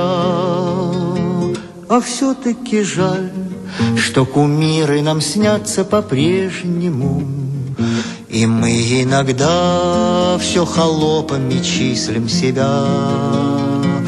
А все-таки жаль, что кумиры нам снятся по-прежнему. И мы иногда все холопами числим себя. Победы свои мы ковали не зря и вынашивали. Мы все обрели надежную пристань и свет. А все-таки жаль, иногда над победами нашими Встают пьедесталы, которые выше побед. А все-таки жаль, Иногда над победами нашими Встают пьедесталы, которые выше побед. Былое нельзя воротить, выхожу я на улицу, И вдруг замечаю у самых арбатских ворот. Извозчик стоит, Александр Сергеевич прогуливается, Ах, завтра, наверное, что-нибудь произойдет. Извозчик стоит, Александр Сергеевич прогуливается. Ах, завтра, наверное, что-нибудь произойдет. Bolat Okučava nám doznel. Pre tých z vás, ktorí možno neskôr ste prišli ku svojim zariadeniam, cez ktoré počúvate toto naše rádio. Chcel by som povedať rádio príjimačom, ale to povedať nemôžem, lebo to by znamenalo, že by sme sa šírili vzduchom a to nám momentálne v dobe slobody a demokracie nie je súdené, takže zatiaľ fungujeme len uh, internetovo na internetových vlnách a vy nás počúvate cez najrôznejšie zariadenia, či už mobily, alebo tí z vás, ktorí máte nejaké tie internetové rádia, tak aj takýmto spôsobom. Tak vám všetkým, samozrejme, tým, ktorým ste prišli neskôr, pripomíname, že práve na pozadí toho, že včera sme si pripomínali 21. augusta 50. výročie vstupu alebo teda invázie vojsk Varšavskej zmluvy do Československa, tak sme sa samozrejme rozhodli v dnešnom dualogu na túto tému zareagovať podľa mňa iným spôsobom a mňa to teší, že iným spôsobom, ako sa to deje bežne v tých našich veľkých médiách, ktoré podľa mňa nešetria frázami a takými tými uh, otrepanými frázami o tom, ako to celé vyzeralo a bolo hrozné a je dobré, že dnes je to už dobré a krásne. Ja som slúbil, že po pesničke sa dostaneme k tej našej druhej téme. Idem sa k nej dopracovať, ale ako takú možno bodku za tým, o čom Petr Žantovský a, a Jaroslav Štefec hovorili. A vidím, že nám niekto telefonuje. Počkajte ešte chvíľočku. Možno takú bodku za tým, by som teraz vyťahol eh, pár citácií z článku človeka, ktorý funguje pod pseudonymom Vlk. Pán Štefec nevie, ale Vlk bol kedysi pravidelným hosťom tejto relácie. Petr Žantovský s ním niekoľko relácií odvysielal a ja by som bol rád, keby eh, som mohol ako takú možno bodku za tým, o čom ste rozprávali, práve prečítať niečo z jeho článku, lebo aj on sa samozrejme vyjadril k týmto udalostiam a v podstate tom svojom článku píše o tom, že on e, v tých rokoch, keď e, v tom 68. keď to celé vypuklo, tak mal možnosť uísť, pretože sa nachádzal v Nemecku, kam ho pozvali jeho nejakí blízky, asi rodiny, príslušníci, ale nakoniec sa rozhodol vrátiť domov, lebo tu mal rodičov. No a píše v podstate o tom, že socializmus bol šialený, ale, a teraz citujem, ale lékem na to byla takzvaná vnitřní emigrace. Vytvoření si svého vlastního mikrosvěta, kam mohl člověk zmizet, ponořit se a nechat husáka spol se všemi jejich režimními tlčhuby a do našeči kolem blábolit podle libosti. Jejich dosah končil na Prahu mého bytu, u mojí knihovny, dívat se na Němce, poslouchat Svobodku nebo Hlas Ameriky a o víkendu zmizet na chatu, tedy v mém případě. Jiní to řešili jinak. Pamatujete, kolik mužských se tehdy stahovalo například do garáží? Jak v nich leštili a opečovávali rodinné plechové miláčky? Nebo kolik lidí se tehdy věnovalo všerůznému sběratelství? Zkuste se dnes projít kolem těch garáží. Schválně. Naleznete tam některou otevřenou a kutilavní? A když se rozhodnete zavítat na burzu, pak se nepochybně zrazíte zejména s jiným druhem publika než tenkrát. zbieratele. Míním tým tzv. starého ražení z iskrou, z iskrou v oku. Pokud tam vůbec vstoupí, jsou v beznadejné menšine. Prevládají tvrdí, nesmlovaví obchodníci, ktorí přijeli vydělat. Jedno zda drahým prodejem nebo laciným nákupem, cílem není rozšíriť sbírku, nýbrž vydělat. Tenkrát se sbíralo, nikoli vydělávalo. Vím, o čem mluvím. Dneska vás vnitřní emigrace nezachrání, rozhodně ne většinově. Jistě už nemusíte zhánět prohibitivní tituly. Jestliže si něco opravdu chcete přečíst, tak si to určitě opatříte. Už nechodí bdělé soušky z uličního výboru a s našpicovanými slechy si nedělají poznámky o tom, kdo zase koukal na německou televizi, už netřeba mít rádio na hranici slyšetel, slyšitelnosti. Ani nikdo netušil, že poslouchá, aby nikdo netušil, že posloucháte hlas Ameriky nebo Svobodku. Podobně se můžete zase stáhnout na chatu nebo odjet tam, kam jste za Husáka nemohli. A vůbec se můžete od oficiálního režimu a názoru odpojit a on vám může vlézt na záda. Za jednoho jediného předpokladu, že to odpojení ustojíte ekonomicky. Vnitřní emigrace dnes je podmíněna tým, do jaké míry vy osobně a ti kolem vás prožívají ekonomické svobody. Kdo, kdo si přivázal na krk hypotéku, dobře ví, o čem je reč. Podobně matky, samoživitelky nebo osamělí důchodci a důchodkyně a přirozeně další kategorie pod tlakem. Tohle se v Husákovém mrtvolném bahnu nevyskytovalo a tudíž to také nikdo ne, nikoho neliti, nelimitovalo. Když to tro, trochu přeženu, pak pentrek lidových milicí v 69. byl nahrazen pendrekem hypoték. Takže sa to javí tak, vážení poslucháči, aspoň v této chvíli, že my jsme že my jsme z jednej neslobody vhúpli do neslobody inej, možno nebezpečnejšej. Ale už nie je čas v tejto chvíli asi sa k tomu vrácať, hoď si bolo by o tomto rozprávať, ale je tu čas na to otvoriť možno aj tú kľúčovú dôležitú otázku, ktorú som nastolil v úvode tejto relácie, Eh, keď som tvrdil, že, že dôležitejšie ako spomínať na minulosť je poučiť sa z nej pre súčasnosť. Ja som vám v úvode púšťal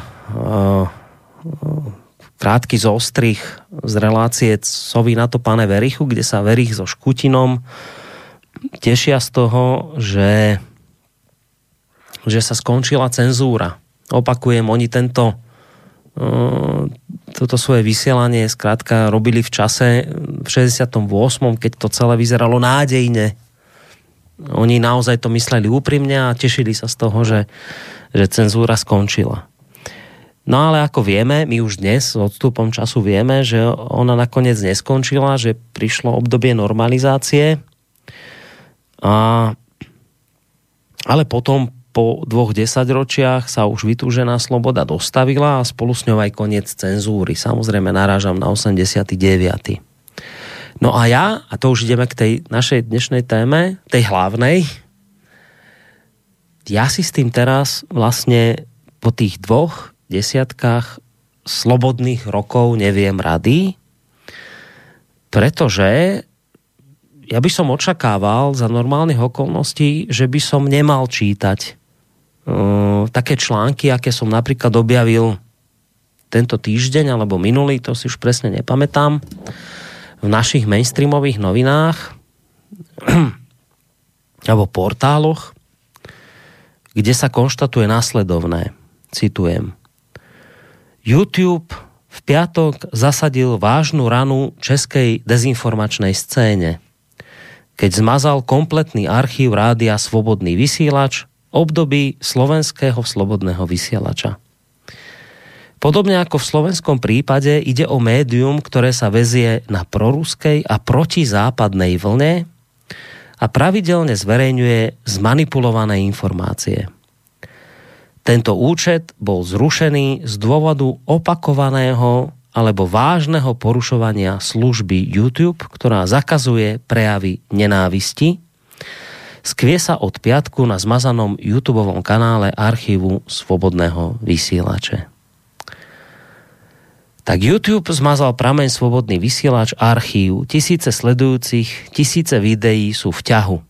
Ďakujeme veľký brat, cituje český denník N vyjadrenie Svobodného vysielače na jeho facebookovom profile. A ďalej cituje asi pána Hlávku, šéf-redaktora tohto rádia, ktorý hovorí, mali sme unikátnych 18,5 tisíca odberateľov na YouTube, 4 roky driny, archivované programy, všetko zničené a k tomu dodáva daný portál, sťažuje sa dezinformačné médium. No tak keď ja toto čítam po dvoch desiatkách rokoch slobody a v súvislosti aj s tým, že sa tam nejaký Verich a pán Škutina tešia, že táto cenzúra skončila, e, tak ja mám prostě pocit, no že sa nám, nie, ja sa tomu pocitu neviem ubrániť, že sa nám sem vracajú staré časy. Uh, archív tohto rádia bol zrušený lebo toto rádio šírilo nenávisť. Nenávistné prejavy. Tak to je dnes, zdá sa, univerzálne obvinenie, po ktorom už nie je vôbec nič potrebné dokazovať a už ani žiadne otázky nie je potrebné klásť, akože otázky v zmysle, v zmysle, že dobré, tak povedzte, že kde som šíril nenávisť a v čom som šíril nenávisť a, a bola to naozaj nenávisť. Už to nie je potrebné, lebo automaticky prichádza trest. No a zaujímavé je, že ja som vlastne vám pustil v úvode zvuk, kde, kde Verich hovorí, že ho milo prekvapilo to, keď minister vnútra v 68. žiadal prostredníctvom televízie ľudí, aby neposielali udavače, udavačské dopisy jeden na druhého, lebo tým môžu, a pozor, lebo tým môžu spôsobiť tragédiu, ak sa takéto dopisy dostanú do nepovalaných a zlých rúk. Tak ja teraz ako tak nad tým rozmýšľam, tak ja tomu nerozumiem, že, že kam sa to tá naša spoločnosť vlastne posunula, keď v podstate udavačské dopisy, keď nahlasovania, blokovania účtov na rôznych sociálnych sieťach a písanie zoznamov nepohodlných e, sú v móde. Dokonca je to niečo chválihodné. No a tí, ktorí to takto robia, tak nám slubujú, že v týchto aktivitách nepoľavia, lebo hovoria, že zachraňujú demokraciu. No tak som si povedal, že, že to by bolo práve na pozadí 68. asi vhodné, okrem iného, že by bolo vhodné sa týchto mojich dvoch hostí dnes na toto opýtať, že čo sa toto vlastne okolo nás deje. Ja, keď to celé končilo v 89. som bol príliš mladý na to, aby som si to mohol pamätať, takže bolo by smiešne, keby som o tom teraz rozprával ja. Eh, na Skyblinke mám dvoch ľudí, ktorí eh, zažili viac ako ja a bolo by dobre, keby teraz oni prehovorili. A moja otázka znie, že čo sa to vlastne teraz deje? Že ja mám prostě pocit, že sa nám vracajú veci, ktoré sme mali pocit, že už sú za nami, že sú vyriešené, že toto už nechceme. A ono mám pocit, že sa to vracia a dokonca sa to označuje za niečo chválihodné. Tak mi to prosím vás, vy dvaja nejakým spôsobom skúste vysvetliť. Tak já si zase zkusím začít, jestli můžu. Uh, ty si, Boris, zmínil toho Vericha. Verich tehdy reagoval na událost, která se odehrála na jaře 68 a bylo to zrušení takzvaného e, úřadu, který se jmenoval Hlavní zpráva tiskového dohledu. to byla takzvaná předběžná cenzura.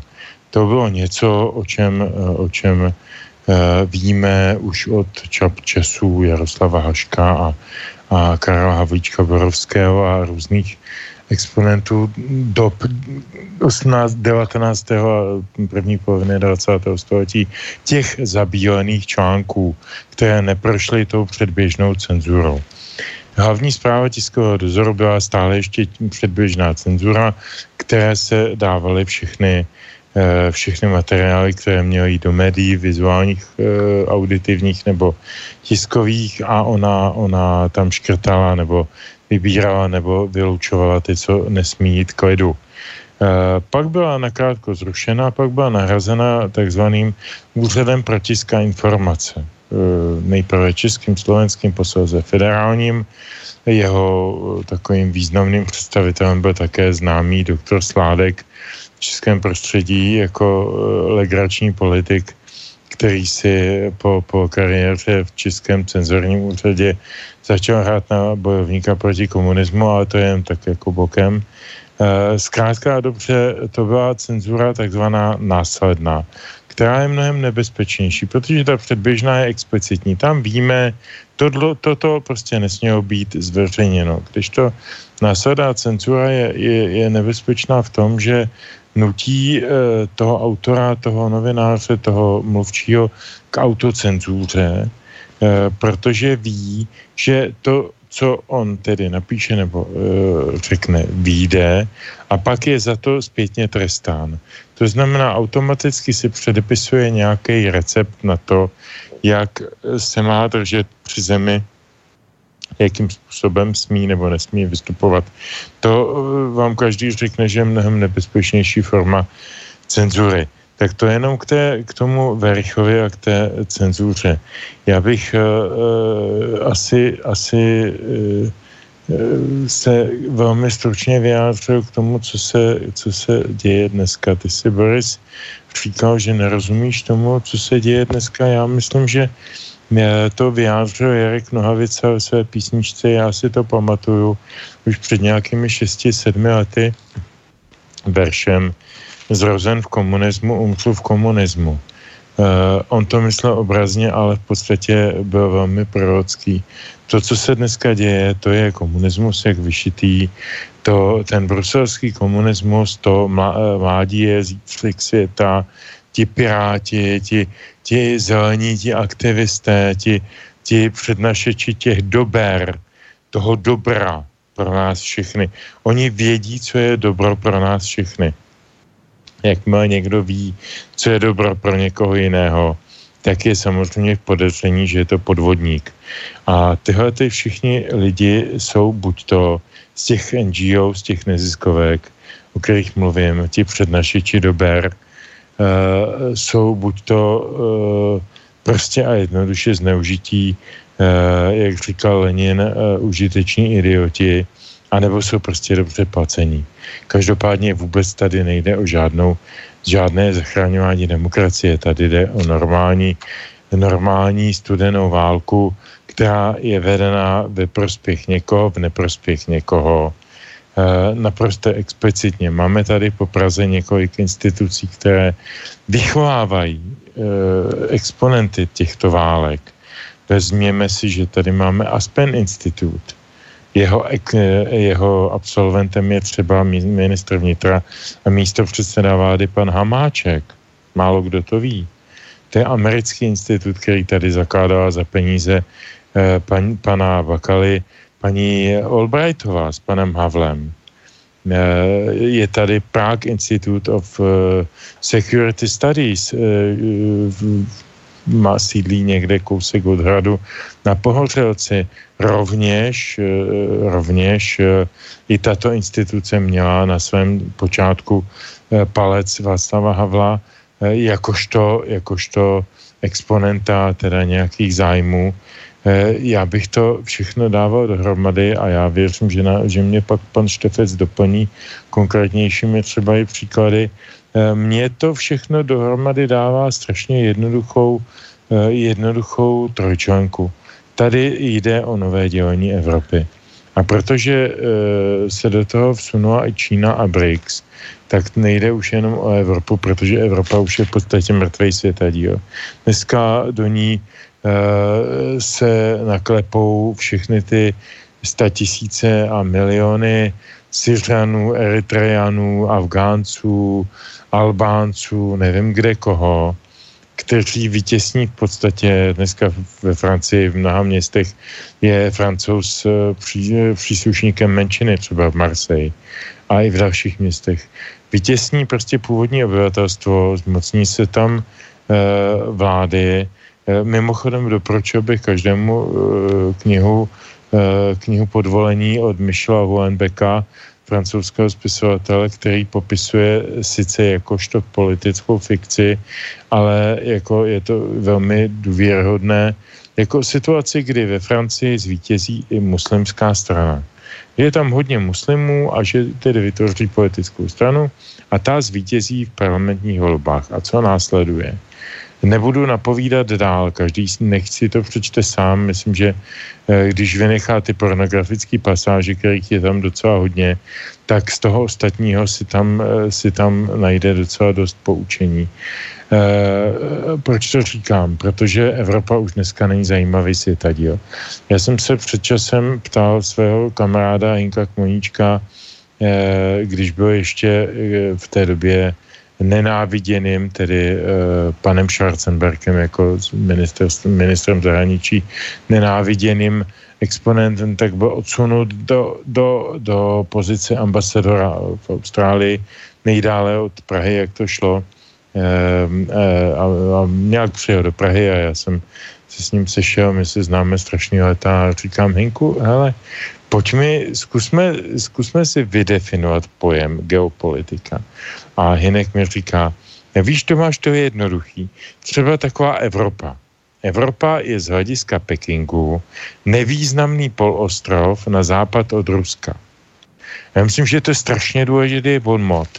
Hinek byl vždycky mistr bonmotu, ale tenhle bonmot je velmi zásadní, protože vystihuje podstatu toho, co nás čeká e, s Čínou v zádech. A myslím si, že to podceňuje Evropská unie, absolutně. Myslím si, že zvítězí nad Čínou ekonomicky nebo ideologicky, já nevím čím, lidskoprávně, to je přeci kravina. E, a to tež podle mě stejnou chybu dělá Amerika dlouhou dobu. Já doufám, že tedy za, za vedení pana prezidenta Trumpa se zamyslí, poslední dobu to vypadá, že se zamýšlí a, a na, na, narovnává některé věci, jako vůči Iránu a vůči dalším, vůči Sýrii a tedy. E, pro, jako a k čemu s tím směřuju? E, co se tady dnes děje? Tady se děje to, že v Čechách jsme byli vždycky o něco později. Takže jsme teď ještě vedeme takový ten třídní boj, že tady jsou nepřátelé, tady je svobodný vysíláč, tady je, tady je pan Kapal, tady je Aeronet, tady je já nevím, na koho si vzpomenu, a parlamentní listy, první zprávy a na druhé straně jsou ty svatí, ty Forum 24 a hlídací pesa ne, neovlivní a, a, a, a, a aktuálně se a všechny tyhle ty mainstreamy a blbosti. A, jako, a je ten boj jasný, je černobílej, tady je pravda a láska, tady je a nenávist. A to budeme teď hrát. A bohužel naše politická scéna se tomu velice přizpůsobuje, protože naše politická scéna je až na výjimky složena z naprostých diletantů a lidí, kteří tam spatřují pouze příležitost ke zbohatnutí a nikoli ke službě vlasti nebo ve službě obci, tak jak o tom mluvil Platon, Sokrates, Aristoteles a další podstatní myslitelé naší minulosti. Jako politika je služba obci ne služba vlastní peněžence. A když tohle to dneska řekneš někde, tak seš okamžitě nepřítel. Protože to je, to je, to je žích takovou větu vyslovit. E, e, myslím si, že se to bude ještě prohlubovat, myslím si, že se ještě bude e, více, více zesilovat ta agresivita toho našeho ubohého, uslintaného kocorkovského fízláctví, který tady známe dobře, jak z protektorátu, jako protektorátní fízlové byly a donašiči byly mnohem hnusnější než kdekoliv jinde v Evropě možná ještě v francouzštině, který byl hnusný, ale já myslím, že ty čeští byly opravdu zdatní. A jako v tomhle budeme pokračovat, zatímco celý zbytek světa už bude třeba i pod vedením Trumpa se snažit uh, si porozumět, tak my ještě povedeme ty tři dní boje a my, kterým je přes 50, to tedy dámy a pánové ocerem. Uh, ale je dobré to vědět dopředu. Že akože to je nějaký přirozený vývoj, kterému sa nevyhneme? Myslím, že ne. Myslím, že to tak je, že prostě jsme pitomci, který jsme vždycky táhli tu vlajku až za sebou. Vždycky šel dávno eh, kilometry před náma ten, ten předvoj, nějaký Gorbačov. A my jsme si ho všimli teprve po pěti letech až ve chvíli, kdy komunistická strana padla. Tak si všimla, že mohla eh, vzít nějakého Gorbačova jako na vlajku mohla v jeho jméně udělat nějaké změny a zůstat u moci. Ale ona padla jenom pro svoji blbost. Tak tohle bude úplně to tež. No jinak eh, trošku by dávalo zapravdu tomu, čo teraz hovoríš, napríklad eh, aktuálna udalosť, že dnes taká správa vyšla, že Macron, teda prezident Francúzska, rokoval s Putinom a veľmi sa snaží o to, aby sa Rusi ostali, eh, dostali opäť do G7, a my to ešte stále to Rusko vnímame ako hrozného nepriateľa, takže to, čo už na západe vnímajú ako niečo, že sa musíme posunúť ďalej, my ešte tu bojujeme tie naše, tie, tie, tie naše ruské boje. Uh, no, čo vy na to, pán Štefec? To mňa tiež zaujíma váš názor, lebo už som hovoril o tom, že ja som z toho taký nešťastný trošku, že že, že keď počúvam um, toho Vericha alebo nejakých ľudí z minulosti, ako sa tešili, že cenzúra skončila, tak mám pocit, že, že vlastne neskončila, že ona pokračuje ďalej a my sme vlastne akoby jej obeťmi. Takže to by ma tak zaujímalo, že, že ako to vidíte vy, že či sme alebo nie sme, či preháňame, nepreháňame. Ako ste na tom vy? No, já jsem na tom tak, že už jsem přišel o dva facebookové profily postupně, takže já to vidím relativně e, negativně. Jste šířil nenávist, předpokládám. Jsem, šířil jsem nenávist, předpokládám. No, já jsem citoval víceméně jenom jeden eh, článek, který eh, byl navíc z New York Times, myslím. No a přesto se to nelíbilo, ten jeden profil, tak jsem o něj přišel. A samozřejmě probíhá ta autocenzura u mě velmi intenzivní, protože musím, vím, že musím psát tak, abych nenasral cenzora. Přítomné dámy samozřejmě prominou, protože já nejsem přítelem expresivních výrazů. Příliš velký, rozhodně.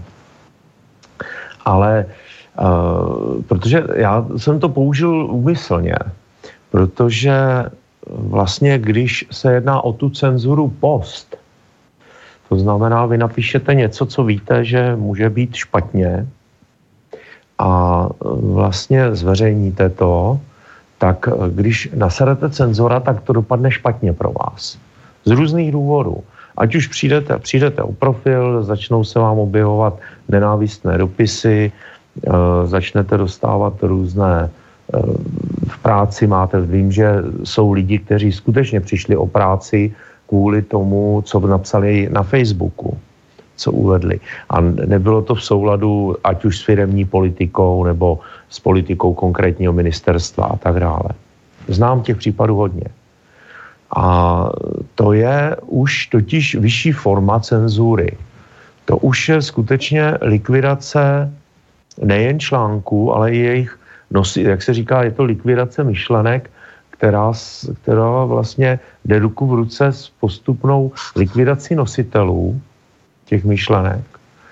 A je tam jeden zásadní problém. V momentě, kdy ve společnosti, v jakékoliv společnosti, začaly vznikat seznamy lidí nepohodlných, tak dříve či později se tyto seznamy staly základem pro jejich zatýkání, střílení, věšení na kandelábry a podobně.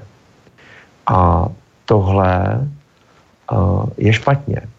Problém je v jedné věci. A to jako víte, to mi tam moc nesedí, protože eh, dobře, byl tady rok 68, já se k tomu vrátím, k tomu tématu trošičku. Byl tady rok 68, eh, byla tady, byl tady rok 69, 70. léta, normalizace a tak dále. Ale eh, nikdy se tady v té době nestříleli lidi, nebo samozřejmě vyhazovali se z práce a podobně, ale nikdo se nikdy nevěšel a nestřílel za to v té době. Chodili samozřejmě, byli lidi zavření a podobně, ale tam už to bylo někde na hraně, protože ten režim svým způsobem si uvědomoval, že nesmí eh, vystupovat zas extrémně tvrdě, protože chtějí klid v první řadě. Jo? Jednalo se hlavně o to uklidnění, uklidnění situace. E, tam byl samozřejmě, byl tam i ten strach a autocenzura. E, všichni jsme unikali, utíkali do nějakých enkláv. Já sám e, jsem utíkal, vlastně jsem utekl do, k trampům. Já jsem byl starý čundrák a když potom jsem vlastně se rozhodl, že abych mohl studovat, což je taky takový paradox mého života, tak jsem víceméně musel jít na vojenskou školu, protože jsem neměl moc jiných voleb. A to je samozřejmě taková poměrně složitá historie, ale fungovalo to. Takže já jsem utekl do toho, do toho oblasti písniče Karla Kryla a podobně, kdy mezi těmi čundráky samozřejmě eh, vládla příslušná atmosféra, která byla silně protirežimní. Zažil jsem pár honíček, kdy nás rozháněla tehdy veřejná bezpečnost, nás honila po Českém ráji a podobně. Ale eh, přesto přeze všechno eh, jako my jsme žili ve svém světě a víceméně pokud tyto enklávy existovaly, nikdo nám do nich nezasahoval, nějak zvlášť extrémně, pokud se tam nedělily nějaké opravdu extrémní věci.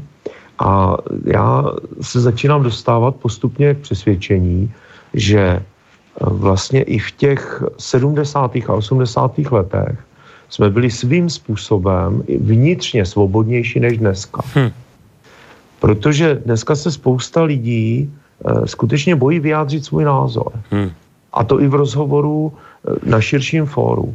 Já, a je to velmi zajímavé i z toho hlediska, jak jsme se bavili o tom posunu, dneska mezi mé opravdu lidi, mezi lidi, kterých já si nesmírně vážím a jsem rád, že o nich mohu říct, že jsou to mý přátelé, patří právě již zmíněný uh, Honza Schneider, dizident a člověk, uh, který svého času jakoby stál úplně na opačné straně barikády než já. já on je eh, vlastně člověk, který je založený úplně jiným způsobem, vystudoval religionistiku, eh, je humanitně zaměřený, já jsem technik, bývalý voják, úplně opačná strana barikády. Přesto jsme dneska přátelé a v mnoha věcech, v těch zásadních věcech spolu úzce, velice, teda pod, velice souhlasíme. Přestože se občas pohádáme zase o jiných věcech, což plyne právě z toho, o čem jsem mluvil. A vlastně ten uh, můj pohled na, tu, na ten problém cenzury souvisí s tím, že já vlastně se obávám, respektive neobávám se, já jsem si prakticky jist, že my se dneska bavíme, tady všichni mají, všichni politici mají plnou pusu demokracie, eh, svobody slova a podobně. Ale z těchto pojmů, kterých já jsem si vždycky hluboce vážil, pod vlivem svého tatínka, své maminky, eh, se staly pojmy, které jsou dneska vyprázdněné. Eh, podívejte se, eh, není to vlastně, je to pár hodin, co člověk, který se jmenuje Mikuláš Minář, což je člověk, který vede tady nějaké hnutí Milion chvilek pro demokracii, roztrhal veřejně ústavu České republiky. To je něco, co neudělali ani fašisté s ústavou Výmarské republiky. To je z mého pohledu, to je tak, něco tak, ší, tak šílený čin, že si to málo kdo dobře představit a přesto se nic neděje. Všem to je jedno. Byla roztrhána veřejně ústava. A a přitom na druhou stranu napíšete do článku, do nějakého článku, že Greta, kterou tady všichni oslavují, je regulární magor a vlastně je to čistě uměle vytvořený symbol něčeho, co, na, co povede svým způsobem opravdu pokra, pok, vede k pokračující destrukci Evropy. A vlastně vám za to de facto zablokují profil naše zní. Hmm. A to je, to je právě ten projev, konkrétní projev nesvobody, který se tady vlastně začíná nám rozlézat a který nám skutečně likviduje ty základy to, proč se zvonilo těmi klíči na těch náměstích. V tom roce 89, samozřejmě ona, málo kdo si tehdy uvědomoval, že svoboda podnikat sebou nese také svobodu zkrachovat. Ale eh, všichni jsme si mysleli, i já, že bude líp. Já jsem to trošičku nakousl v tom, když jsem hovořil o tom na to, že bude nějak líp, že prostě naše společnost bude pokračovat, udrží si to dobré a naváže na to tím, co vlastně jakoby budeme importovat zvenku. Ale ono to dopadlo úplně jinak. To dobré jsme si neudrželi, to bylo naopak exportováno ven, to, co jsme měli, to naše bohatství, včetně zlata ve, ve sklepeních eh, České národní banky. A k nám se dostalo vlastně, to, to dobré jsme si neudržovali a všechno to špatné, co bylo, tomu jsme se neubránili. A my se teď ne, tomu, a právě ten, to, co se tady proti nám vlastně stalo, to, co se tady stalo, to je typická operace hybridní války k ovládnutí konkrétní země. No. Čili, víte, to je, ale ta, ta válka nebyla vedená ze strany Ruska třeba. A vlastně jednou, jedním z těch projevů té hybridní války je i to, že jsou potlačovány názory, které jsou opoziční. A eh, ono takhle nějak začíná fašismus kdy jeho základní podmínkou je existence korporátního, eh, korporátního kapitalismu. No, Ten existuje. To je ešte jedna otázka, ktorú vám určite chcem položiť, no. hoci možno trošku natiahneme čas tejto relácie. Napriek tomu, že som ešte žiadnych poslucháčov nezobral na linku, ani neprečítal maily, možno sa to už ani dnes nestane, ale táto otázka je ešte dôležitá a touto by sme to mohli celé uzavrieť. Ja len teda ešte dodám, že vy ste, pán Štefec, očividne šírili nenávisť, keď ste o Grete povedali, že je to regulérny magor, lebo vy ste to mali povedať moderne, že ona len trpí autizmom a Aspergerovým syndromom. Keď poviete, že je to regulérny magor, tak šírite nenávisť. Tak preto vám to tam blokli. No. A, a tuto chcem povedať ešte druhú vec, na ktorú som teraz narazil a to je pre mňa veľmi dôležité, lebo bavíme sa tu o 68. o tom, eh, čo sme dúfali, že aké, aké slobody prídu, čo zanikne, aká cenzúra a tak. A už som prečítal ten prvý článok o tom, že taký slobodný vysielač v Českej republike už, už nemá dnes na YouTube svoj uh, svoj archív, lebo mu ho zmazali, lebo šíril nenávisť. Ale je tu ešte iná dôležitejšia pre mňa správa, ktorá, v ktorej sa konštatuje, že to je, to je správa inak z portálu iDnes. Napísal to expert pod menom Jakub Kalenský, ktorý hovorí, že Dezinformačné weby by mali byť označované podobné, podobne ako cigarety. Teda, že škodia a mali by byť jednoznačne označené. Teraz zacitujem z toho článku. E, pýta sa redaktor, ministerstvo vnútra e, podľa informácií z roku 2017 e, dezinformačné weby monitorovalo a redaktor sa pýta, stačí to? A pán Kalenský odpovedá, Rozhodne by sa s dezinformačnými webmi malo robiť viac. E, dosa, e, doterajšia prax, e, kdy sme s nimi nic moc nedelali, není úplne prozíravá. Títo weby získávají stále širší publikum. Na nejakých konferenciích sme si s kolegy říkali, že bychom je mohli označovať stejne ako tabákové produkty, nikomu nezakazujete konzumování tabáku, prostě jen řekněte, že svým způsobem, že způsobí rakovinu a pokud chcete, klidně e, si to dejte. Dokázal bych si představit, že by existovaly banery informující o tom, že jde například o cizí propagandu. také sociálne síte by e, se mohli poučiť a varovat, že určité zdroje jsou toxické. Google nebo Seznam si mohou nechat poradiť od expertů a mohou ukazovat tyto weby na nižším pořadí. V současné době systém funguje tak, že YouTube klidně doporučí nějaké dezinformační video. Myslím, že v roce 2019 je to příšerná chyba a je to neomluvitelné. Tenhle problém máme už pátým rokem. Je, potřebo, je, je potřeba reagovat lépe. No, takže už tu dnes z úst mojich dvoch hostí zaznělo, že keď sa spisujú zoznamy, tak skôr alebo neskôr, alebo teda v histórii to tak bolo, že keď sa spisovali zoznamy nepohodlných, tak skôr alebo neskôr potom tých nepohodlných bolo treba odstrániť. E, zoznamy už napísané máme. Slobodný vysielač, ktorý v tejto chvíli počúvate, je už na zozname, ktorý niekto napísal. A teraz sa dozvedáme z úst pána Kalenského, že bude treba, ale že, alebo že by bolo vhodné nielen mať nejaké zoznamy, ale že by bolo vhodné tieto osoby verejne označiť. Tak ako krabičky cigariet. Ja sa neviem ubrániť takému takej paralele, že v minulosti sa nepohodlní ľudia označovali žltou hviezdou. A teraz by sme sa mohli napríklad červenou označiť, podľa mňa. To by bolo také vhodné.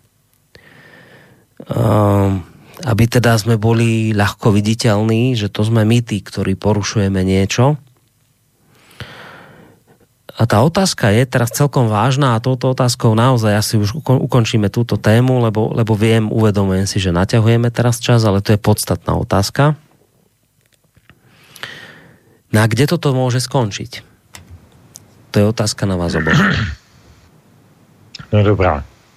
Tak si zase velmi nezdvořile vezmu slovo první, protože mě čeká i slovo poslední k té písničce, co budeme mít závěrem. Ehm, ehm, já, když jsem, když dovolí posluchači a posluchačky, tak bych uvedl jeden malý soukromý příběh. Moje paní je divadelní režisérka a e, zúčastnila se, e, zúčastnila se konkurzu na ředitele divadla v Kladně a protože má za sebou více než 30 letou praxi, má za sebou 75 reží, má dvě režie v Národním divadle, má e, významnou cenu Vize 97 Václava a Dagmar Havlových z Mezinárodního eh, televizního festivalu Zlatá Praha a tak dále a tak dále. To bych mluvil ještě týden. E, tak a protože předložila mm, dosti asi kvalitní Eh, program na to, jak to divadlo dá rozvíjet, tak v tom konkurzu zvítězila. Eh, na Češ první, kdo se ozval, byl Deník N, česká verze Deníku N, která pod titulkem s mou, nikoli její, ale mou tváří, tam uveřejnila text manželka dezinformátora bude vést kladenské divadlo. V tu chvíli hmm. jsem si uvědomil, že už jsme dál, už jsme o krok dál, než jsem si myslel.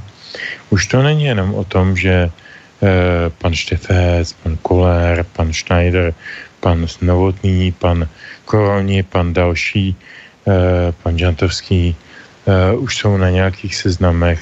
Oni na těch seznamech jsou i jejich rodinní a jiní příslušníci. Už to není jenom o tom, že nesmíme my mezi slušné lidi a měli bychom nosit nějaké hvězdy, ale ani naši blízcí. E, velmi mi to připomnělo situaci, když moje žena tehdy, co já vím, 15-16 letá, 15 letá, dejme tomu, končila základní školu a oni říkali, no tak kam by si chtěla, milá děvenko, na, na střední školu? No, já bych chtěla na gymnázium a pak bych hlavně chtěla na, na humanitní školu na český jazyk, dějepis nebo, nebo něco takového, to mě zajímá, k tomu inklinuju. A oni říkají, to nemůžeš, na to my ti nesmíme dát žádné doporučení, to vedení té školy příslušné. Teď přeci tví rodiče oba byli vyloučeni ze strany, protože byli v Šikově ekonomickém týmu a ten byl přeci protisocialistický a ty si to neuvědomuješ, to si tak hloupá, že si neuvědomuješ, že vůbec nemůžeš o takové věci žádat. E, strašně mi to naběhlo. E, ona je tak hloupá, že si nemůže, ne, že si neuvědomuje, že ačkoliv má za sebou více zkušeností a více kvalitních úspěchů eh, v umělecké mm, profesi než 99% českých eh, režisérů nebo vrstevníků, tak ona si to nesmí dovolit stát se vítězem nějakého konkurzu, protože eh, má za manžela člověka s nežádoucími názory. A v ten okamžik jsem na to reagoval systémem eh, vlastně jsem si to v tu chvíli ani tak neuvědomil, upozorňovala mě na to paní doktorka Stella Kordová z Mas- Masarykovy univerzity, se kterou si píšu a připomněla mi příběh, který jsem samozřejmě dřív znal, dánského krále, který když je začala okupovat nacistická armáda, tak ač to, ačkoliv byl nežid, tak začal nosit židovskou hvězdu. A já jsem říkal, dobrá, já nejsem žid, ale chci židovskou hvězdu. Chci žlutou hvězdu. Budu s ní chodit. Co jiného můžeme dělat? Co jiného nám zbývá v téhle době? Já nechci rudou hvězdu, já nejsem komunista. Nikdy jsem nebyl, jsem antikomunista, jsem ve všech, ve všech svazcích státní bezpečnosti vedený jako nepřátelská osoba socialistickému režimu. Vydával jsem samizdaty, byl jsem mlácený fízlama na všech fízárnách, které tady existují. Byl jsem vyvážený z Václavského náměstí se šoňcema na zádech Eh, do Zbraslavic u Kutní hory a tam držený desítky hodin na fízárně a mlácený, abych e, přiznal to, či ono, co jsem neudělal e, v rámci nějakých demonstrací na, na Václavském náměstí. Já nejsem komunista, já nebudu nosit rudou hvězdu, já budu nosit žlutou hvězdu. A nejsem žid. A jako fakt, fakt mě to, mě ten, tahle ta doba strašlivě zklamala, protože jsme se dostali někam velmi špatně. Já už jsem mluvil o studentech na, svý, na svých výukách v Vysoké škole ekonomické. Oni začínají mít pocit, že dějiny začaly datem jejich narození. A to je něco, co je naprosto strašného a děsivého. Oni vůbec nevědí, kdo byl Danton, kdo byl Robespierre, kdo byl Marat, kdo byl Lenin. Oni nevědí nic. Z těch středních škol nejsou připraveni a z těch, na, na, těch nalejvadel různých člověků z tísně a podobně jsou tak zdeformovaný a tak zblblí, že, že jsou prostě, po, získali pocit, že mládí je zítřek světa a oni jsou to mládí. To s tím se nedá bojovat. To se dá jenom přežít a velmi špatně. Hmm. Táto téma očividně otvára zákutia e, duše, ktorá len tak bežne otvorená nebýva. Ja som práve o to viac vďačný uh, tebe, Petr, za tieto slova, ktoré si aj teraz vyslovil. Já víš, já to teď, teď aktuálně prožívám. Teď prožíváme všechny ty stávky v tom kladenském divadle, kdy ty debilové nevědí žádné věcné argumenty, jenom říkají, víte, ale váš manžel píše to či ono. Jo, je to je za, za těch komunistů. To není důležitý, že ty jsi dobrý režisér nebo učitel biologie. Důležitý je, že tvůj manžel přísahal na ekonomii šika nebo píše do parlamentních listů. A je problém. Ale já som ja som no. sa svojho času stretol s takými naozajstnými disidentmi, nie s takými rýchlo kvasenými, ktorí dnes najviac rozprávajú do televízií, ale s takými naozajstnými. A ja som sa ich pýtal svojho času, že ako ako ste to vy mohli robiť? Veď e, nakoniec nevedeli ste si nájsť prácu, vaše manželky boli iste kvôli tomu tiež perzekvované a deti sa nedostali na školu, že ako ste to mohli robiť? Vy ste nemali doma zle za toto, že ste takéto veci robili, že, se, že ste tieto názory presadzovali? A mne sa viac menej tí naozajstní disidenti, skutoční disidenti, lebo medzi tým treba rozlišovať, kto bol naozajstný a nie, ale tí naozajstní disidenti sa viac menej zhodli a vždy mi povedali túto vec, že uh, to nie je, že by naše manželky sa na nás hnevali, že sme takí, akí sme. Oni nás v tom podporovali. A dokonca nám hovorili, že keby si nebol taký, aký si, tak by som si ťa ani nevážila. Čiže čo ti tým chcem, Petr, povedať je, že možno teraz tvoja manželka trpí za to, že je manželkou dezinformátora v úvodzovkách, ale podľa mňa si ťa veľmi váži za, tý, za to, že si aký, aký si. A, a to je taká ukážka tej pravdivosti a skutočnosti toho vzťahu, že tak nemusím všetko dosiahnuť, ale mám chlapa, ktorého si vážim, pretože si stojí za svojím aj v čase, keď to nie je pohodlné a nie je populárne. A ukončíme to, lebo už šialené naťahujeme túto reláciu tak, ako sme ju asi nikdy nenaťahovali, ale o toto lepšie, lebo v súvislosti so 68. sa to patrí. Uh, túto istú otázku na záver kladem aj vám, pán Štefec, že, že kde to všetko skončiť môže. Ja som to už teraz menoval, že som čítal z toho i dnes, že dokonca by bolo takých ľudí ako vy, Petr Žantovský a, a podobný, už hádam dávať také upozornenie, že pozor, ako, ako na krabičky od cigariet, že toto je to, čo vám škodí. Bolo by označovať už, nestačia zoznamy, už treba označiť. Tak to otázka je na vás, že kde to môže skončiť. No, um, já mám jedinou jako pozitivní, tak ono se říká, on říkal Petr Žantovský na začátku, že je pesimista. Ono se říká, že pesimista je optimista ze zkušenostmi. A já mám už dvě zkušenosti víceméně, kdy jsem za to, co jsem dělal, co jsem dělal třeba ve prospěch konkrétně eh, České republiky, Českého státu, ovšem v neprospěch lidí, kterým jsem sahal v té době na velmi vysoké zisky a peníze, jako ať už jako šéf Národního úřadu pro vyzbrojování nebo později jako šéf takzvaného úřadu pro dohled nad akvizicemi ministerstva, eh, ministerstva eh, obrany, kdy tam byla vyloženě proti mě zorganizovaná operace, kdy mi strčili pistoli do auta snažili se mě obvinit z, obvinit z nedovoleného ozbrojování a podobně na poput tehdejšího šéfa vojenského obraného zpravodajství a, nebo vojenského zpravodajství, vojenské obrané zpravodajství už byla hluboká minulost v té době. Eh, to byli ještě profesionálové,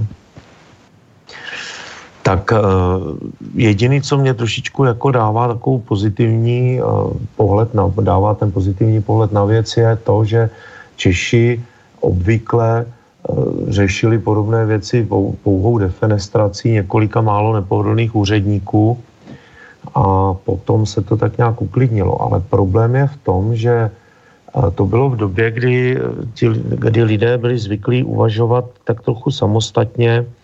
A máme tady z historie ale zkušenosti teda bohaté, kdy ta minulost byla opravdu krvavá, ať už to bylo období vlastně těch válek protestantů, katolicko-protestantských válek, období kolem Jana Žižky Strocnova a podobně, kdy Čech zabíjel Čecha, jak se říkalo. A mám obavu, že to, co se děje tady u nás, a je to podporováno právě i tou, eh, tím importem eh, toho, toho zcela naprosto cizorodého eh, systému toho islámského vládnutí do Evropy a tím, co se v současné době děje, jak jsou lidé vychováváni v neznalosti své historie.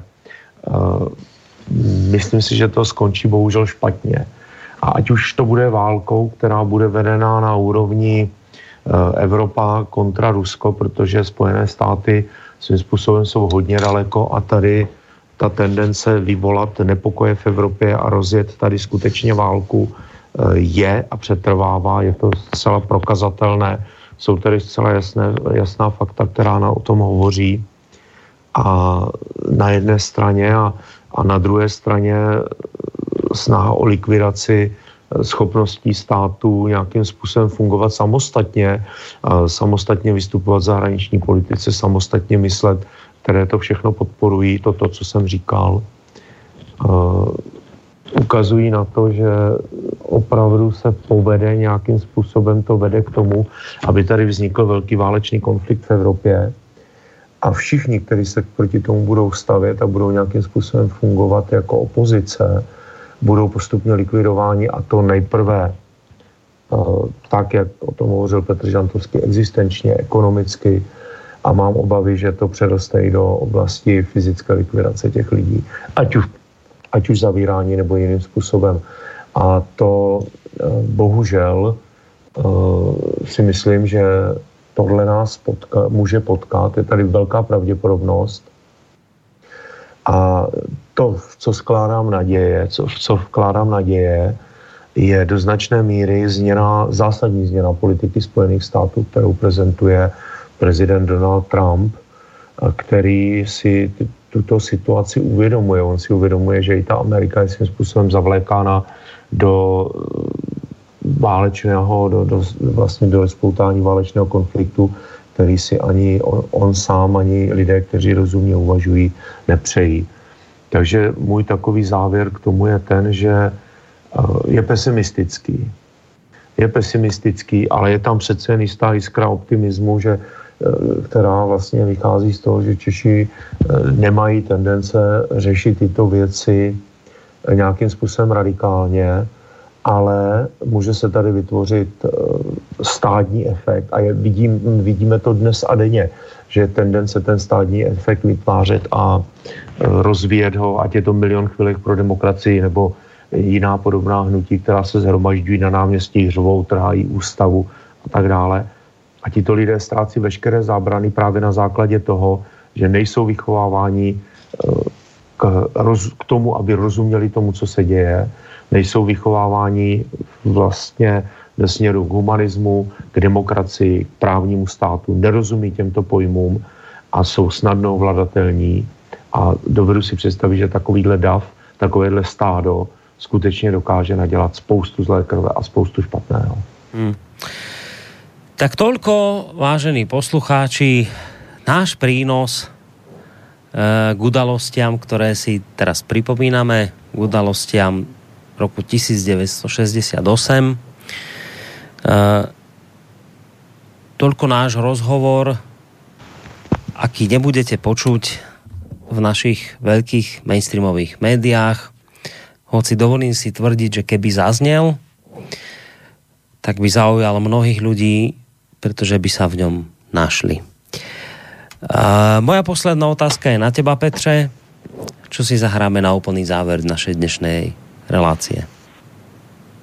Budeme styloví, my jsme si tady před časem z nějakého, myslím, že také výročního důvodu pouštěli písničku o, o, o Vladimíru Vysockém, kterou složil Boat Okudžava a naspívala ji e, v českém na, na nějakém českém festivalu, asi na portě Žana Byčevská spolu s eh, Jarkem Nohavicou.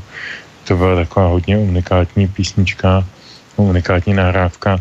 Já jsem tuhle nahrávku pustil včera na tom už po třetí zmiňovaném e, semináři a dokonce jsem tím zaskočil i předsedu České asociace rusistů, který tu nahrávku neznal a hned si ji ode mě vyžádal, to mě moc potěšilo.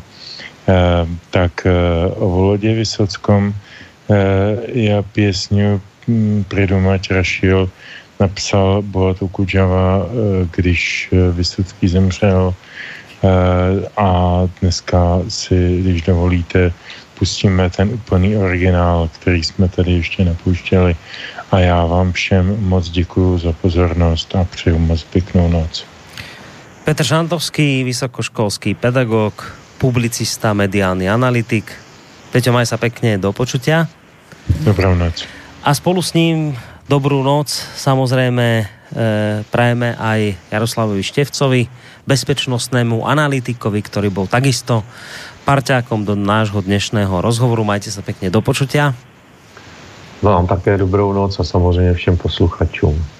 No a dobrú noc prajeme aj vám, vážení poslucháči a zároveň k tomu pridávam ospravedlnenie e, za to, že na vaše otázky dnes nedošlo.